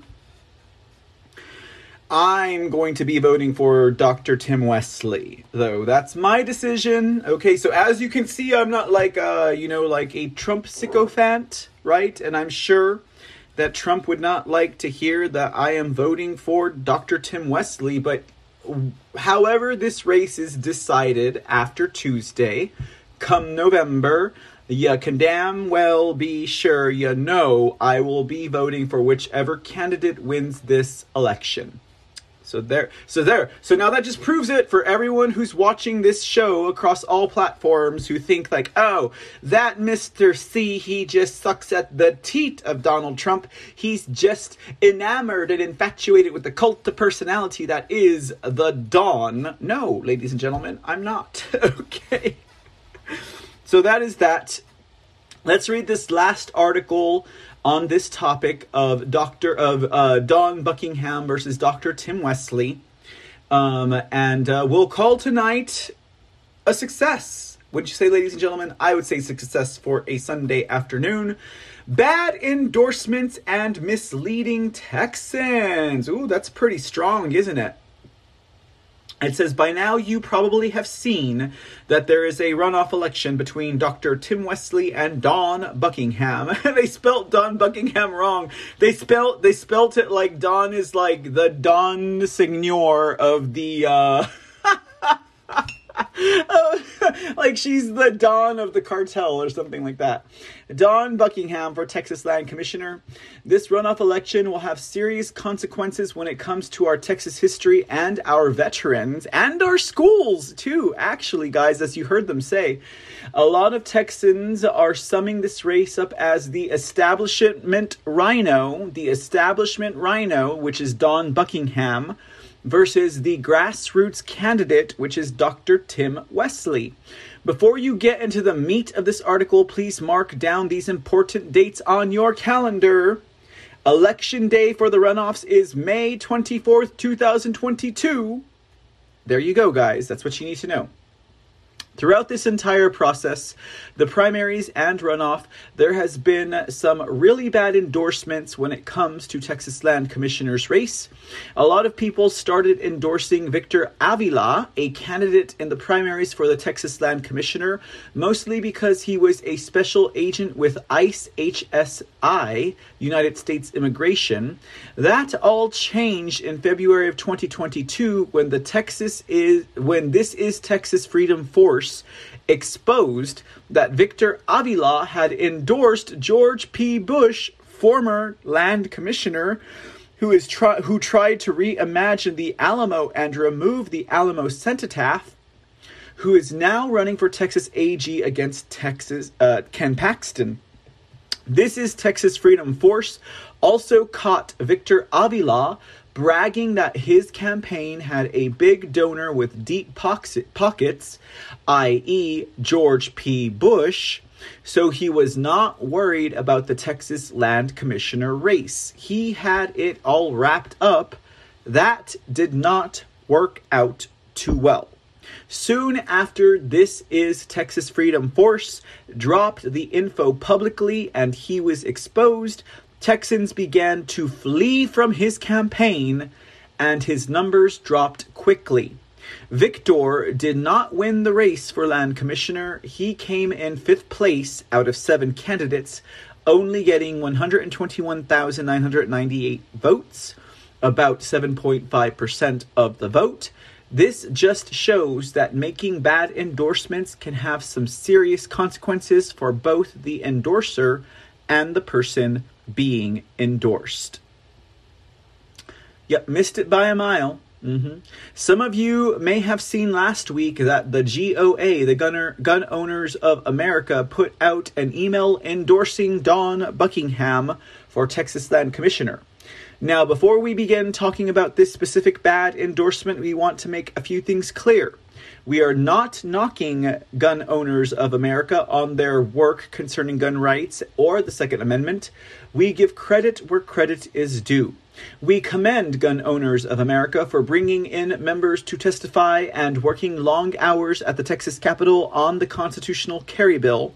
Although constitutional carry was not achieved in the 87th legislative session, Texans got permitless carry Gun Owners of America still did a good job at the Capitol. But when it comes to their endorsement of Dawn Buckingham, not only did they miss the bullseye, but they also missed the target altogether. It's important to add that Texas hero Stephen Willeford the Texan who stopped the Sutherland Spring Church shooter has endorsed Dr. Tim Westley for Texas Land Commissioner. Mr. Willeford is part of the Gun, Over, Gun, um, Gun Owners of America's leadership he's the national spokesperson for GOA. So it seems that someone sent the GOA email out making the endorsement for Dawn Buckingham on behalf of GOA without consulting all the GOA leaders for their opinion on this matter. The Gun Owners of America's main mission is gun owners' rights to defend the Second Amendment. Uh, and uh, let me see what else does this say. Second Amendment agendas, and the uh, this is Texas uh, for I don't know the name of this freaking organization. Uh, Texans for uh, tech. This is Texas Freedom Force. Okay, right. I might join this group, the Texas Freedom Force. Their main mission is protecting Texas history, Texas monuments. This includes our four-year battle to save the Alamo Cenotaph, which we won. We have saved our do- dozen of monuments from removal across the state, and we physically defended the Alamo from 5,000 Black Lives Matters rioters and looters who attacked and wanted to burn the Alamo to the ground. As you see above, this is Texas Freedom Force's main mission is protection and defending our Texas history, TITFF has worked on several guns rights issues, but we always play a secondary role to groups like Open Carry Texas and GOA. This is done by design. You would not call an asthma doctor to fuse your back, would you? No. You call an orthopedic back surgeon. Same goes with gun rights issues. Yes, this is Texas Freedom Force knows our fair share about guns, gun rights, gun laws, and gun legislation, but we defer gun related issues to Open Carry Texas and on occasion gun owners of America because that is their primary objective. It is not only the smart thing to do, but also the respectful thing to do. So when Texans are talking about electing a candidate to Texas Land Commissioner whose position has nothing to do with gun related issues, but has everything to do with Texas history and our historical monuments, one would think GOA would at least ask TTITFF what our thoughts are about the candidates before blasting a bad endorsement out to Texans, but that never happened maybe they are too good to reach out to us. Maybe they have not got they have gotten too big for their britches and think they know it all. Or maybe it's one of those i'll scratch your back if you scratch mine type of deals. No matter what the case a bad endorsement is a bad endorsement. It's done and goa has to live with it. Let's talk about the rhino in the room ladies and gentlemen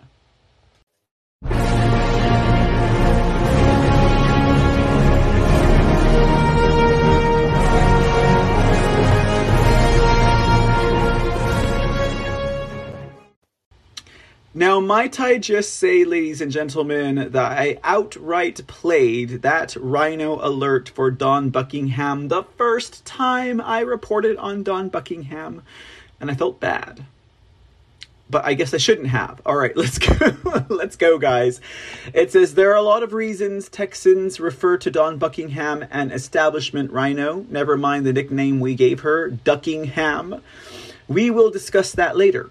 Also, a lot of issues we will be bringing up are in the video we posted below. Once you are done reading the article, you can watch the video and see Duckingham's response to Texans' questions. How many of you knew that establishment rhinos asked Dawn Buckingham to run for land commissioner? They did. Buckingham is a current senator in the state of Texas. Senator is a much higher office than land commissioner. No one just ups and decides to leave their Senate seat, take a demotion, and run for a lower office unless they are asked to do so by the establishment rhinos. The reason they wanted her to run is because current Texas Land Commissioner Georgie P. Bush, establishment rhino, is running for Attorney General against Ken Paxton. The establishment wants to ensure that they will get another establishment rhino in the general land office because the state has put a lot of money into the reimagine the Amalamo, Amalamo the Alamo project George P. Bush screwed up and wasted lots of money on a plan that 97.3% of conservative Texans were against. They cannot afford to have someone come in as land commissioner, listen to the will of Texans, specifically grassroots Texans, and not see a return on the investment. So the establishment needs another establishment rhino to come in and do their bidding. Hence why Buckingham is running for office. Buckingham brags in her speeches, saying, Some folks ask me to run for land commissioner, but she won't tell you who they are. This is Texas Freedom Force. Houston Director Randy Beal asked Buckingham, who asked her to run for land commissioner, and she responded with, We all have folks that ask us to run. When Buckingham was pressed, on the issue, she replied, I can't remember who asked me. Talk about a roundabout way to answer the question without answering the question. You can see her not answering the question on video B at the bottom of this article. Buckingham knows exactly who asked her to run. She does not want to answer the question because the they are rhinos, and she knows she would lose a lot of support if she told the truth.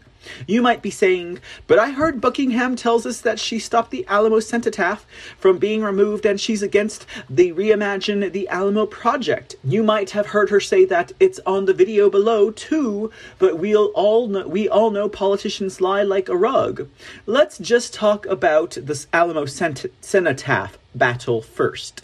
This is Texas Freedom Force spent four years fighting George P. Bush and the city of San Antonio trying to stop the removal slash damaging of the Alamo cenotaph.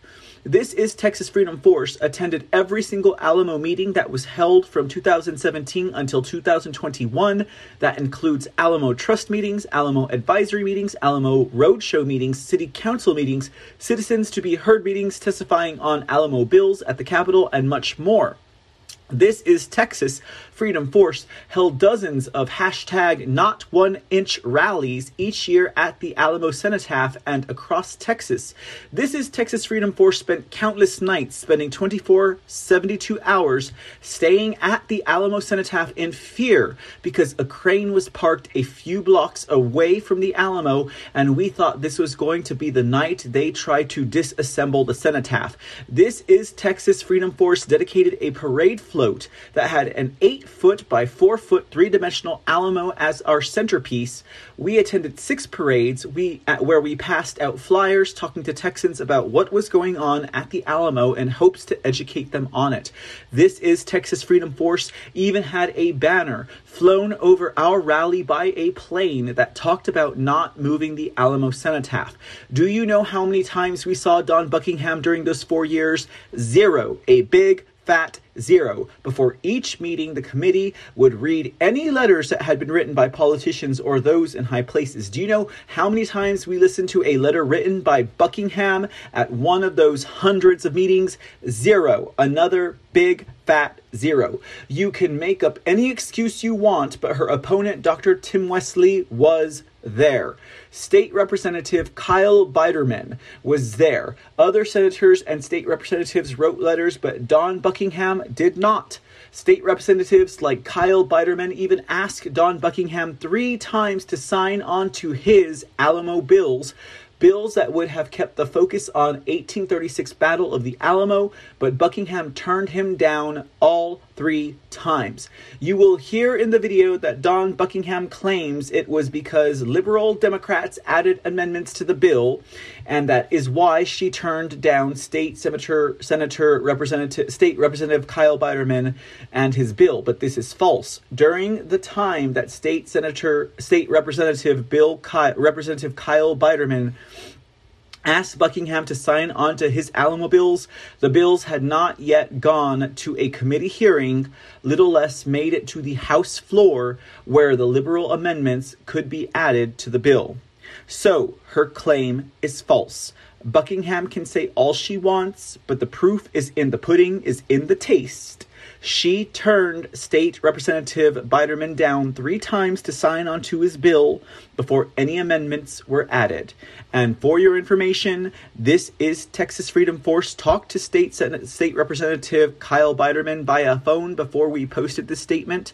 We want the truth, not hearsay. The next topic we will discuss is Buckingham's claim that she was the only person to pass a monument protection bill and her bill now protects all historical medallions, markers, and monuments. This is a true and false statement rolled up in one. First off, yes. Buckingham passed a monument protection bill.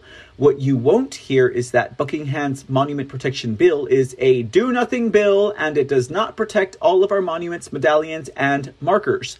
Up until this is Texas Freedom Force confronted Buckingham on April 4th in Conroe, Texas. Buckingham had been telling everyone her bill protected all of our monuments. She changed her tune once This is Texas Freedom Force proved she was lying. For those that do not know, This is Texas Freedom Force was the first organization to get a monument protection bill put up for consideration in 2017, the 85th legislature. In fact, the first monument protection bill named This is Texas Freedom Force in the bill. This followed This is Texas Freedom Force hosting a rally where 1,500 armed Texans showed up to confront Antifa, who threatened to vandalize the Sam Houston Monument. Since then, This is Texas Freedom Force has pressed our monument protection bill for six years three legislative sessions 85th, 86th, 87th legislature. We are currently working with senators and state reps to fil- file our bill in the 88th legislative session. So when it comes to monument protection, we, the Texas, this is Texas Freedom Force, know the ins and outs of the bills and process. This is Texas Freedom Force did not work on Buckingham's monument protection bill because we could see it was a do nothing bill. So there was no reason to waste our time on that bill. We have seen several do nothing monument protection bills filed by senators and state representatives over the years. Most just file the bill to say they did something, like Buckingham is doing. Now some ask, how do you know it's a do nothing bill? In this case, it's really simple. First off, the Texas Historical Commission called Buckingham's bill a do nothing bill. This was posted in an article in late 2021. Second, since Buckingham's supposed monument protection bill passed, there has been three monuments removed by the liberal left. 300 historical bricks with the names of United States and Confederate veterans on them have been removed, and a fourth monument is currently under threat of removal by the liberal cancel culture. When you pass a monument protection bill, there should be zero historical monuments removed. This is Texas Freedom Force Monument Protection Bill states that all all monuments 40 years old or older cannot be removed. Monuments 20 years old to 40 years, years old can only be removed by a vote of Texans. Then any monument under 20 years old can be removed if a city council or a county commissioner court vote to remove it. That's because the Texas this is Texas Freedom Force does not consider a monument 20 years old and younger to be a historical monument. Buckingham should have used her power and influence to get our bill passed instead of wash, wasting time on her do nothing bill. A quick side note during our six years meeting with senators and House representatives trying to pass our monument protection bill, Buckingham is one of a handful of senators slash House representatives that never sat down to discuss monument protection with TITFF. Another question you may have is why did Buckingham's bill pass but TITFF's Monument Protection Bill did not pass? The answer goes back to the whole rhino issue. A lot of y'all have heard Don Huffine say the governor of Texas can get almost any bill passed that he wants. The biggest opposition to monument protection is not the liberal left, it comes from the establishment rhinos in office. We have posted several videos in the past where you hear a senator state representative say, Senate leadership instructed the committee chair to sit on the bill, or House leadership does not want to spend all day arguing this bill. The leadership in both the Senate and the House is part of the establishment, and they answer to Dan Patrick, Greg Abbott, or both. Buckingham's bill was passed because the establishment knew her bill was a do nothing bill, so they allowed her bill to go through. That way, they could claim they did pass a monument protection bill, but they were not worried about the backlash from Democrats for passing it. The establishment is only interested in their next election gaining more power or making more money ladies and gentlemen, and might I add that Dan Patrick is the man who gave President Trump the list of Texans that he should endorse. And that when I saw Dan Patrick at the American Freedom Tour, and he was right there, no less than 10 feet away from me, I chose not to take a picture with that rhino who takes money from pharmaceutical companies that um, create um, who create uh, um, gen um, uh, the ones who do the whole thing against the kids and their genitals. Okay, sorry, I can't put my foot on it right now. What a way to lose my fire, right? But no, yeah, um, gene blockers, ladies and gentlemen. These people who do the uh, chemical castrations on kids ladies and gentlemen, will not take it, would not do it. No, sir. I don't need to take a picture with a fake rhino like that. I don't give a damn if he is our state's lieutenant governor, Dan Patrick. I ain't to be caught smiling in a picture next to you. Because if I am, the photo is going to show me giving you a big old fat wedgie, Dan Patrick. Okay, let's leave it there. Let's leave it there. Okay, guys. Anyways, I think you all know who I will be voting for come what? Tuesday, as far as the Texas Land Commissioner goes. Dr. Tim Westley, I know we're going to be rolled up into a November snowball with all these rhinos, but um, I guess that's the way it's going to be here in the state of Texas, ladies and gentlemen. Right? Until we get our crap, our shit fixed, right? And we're gonna have to get there, guys. Hopefully, with broadcasts like this, hopefully, with organizations like This is Texas Freedom Force. And I'm gonna sign up, I'm gonna join that crew. This is Texas Freedom Force, because you can tell these people know what they're talking about, ladies and gentlemen. We'll see how it goes until then. Until next time, ladies and gentlemen, until the next Lone Star News, until the next C Report, I hope you guys have a fabulous evening, a fabulous Sunday afternoon. I will let you guys in on a little secret. We will be back here live at Mr. CTV tonight for a brand new episode of See in the Dark. And I'm going to have a very special guest on with me tonight for See in the Dark. We'll be going live just after dark at 9 p.m. Central Time. I hope you guys are ready and willing for it. We'll see you then. And until next time, as always, ladies and gentlemen, please be safe, be blessed, and God bless Texas. God bless these United States of America. And God bless each and every one of us as we go out to vote on Tuesday for the primary runoffs. We'll see you next time, ladies and gentlemen. Love you much, love you always, and love you long. Take care till then.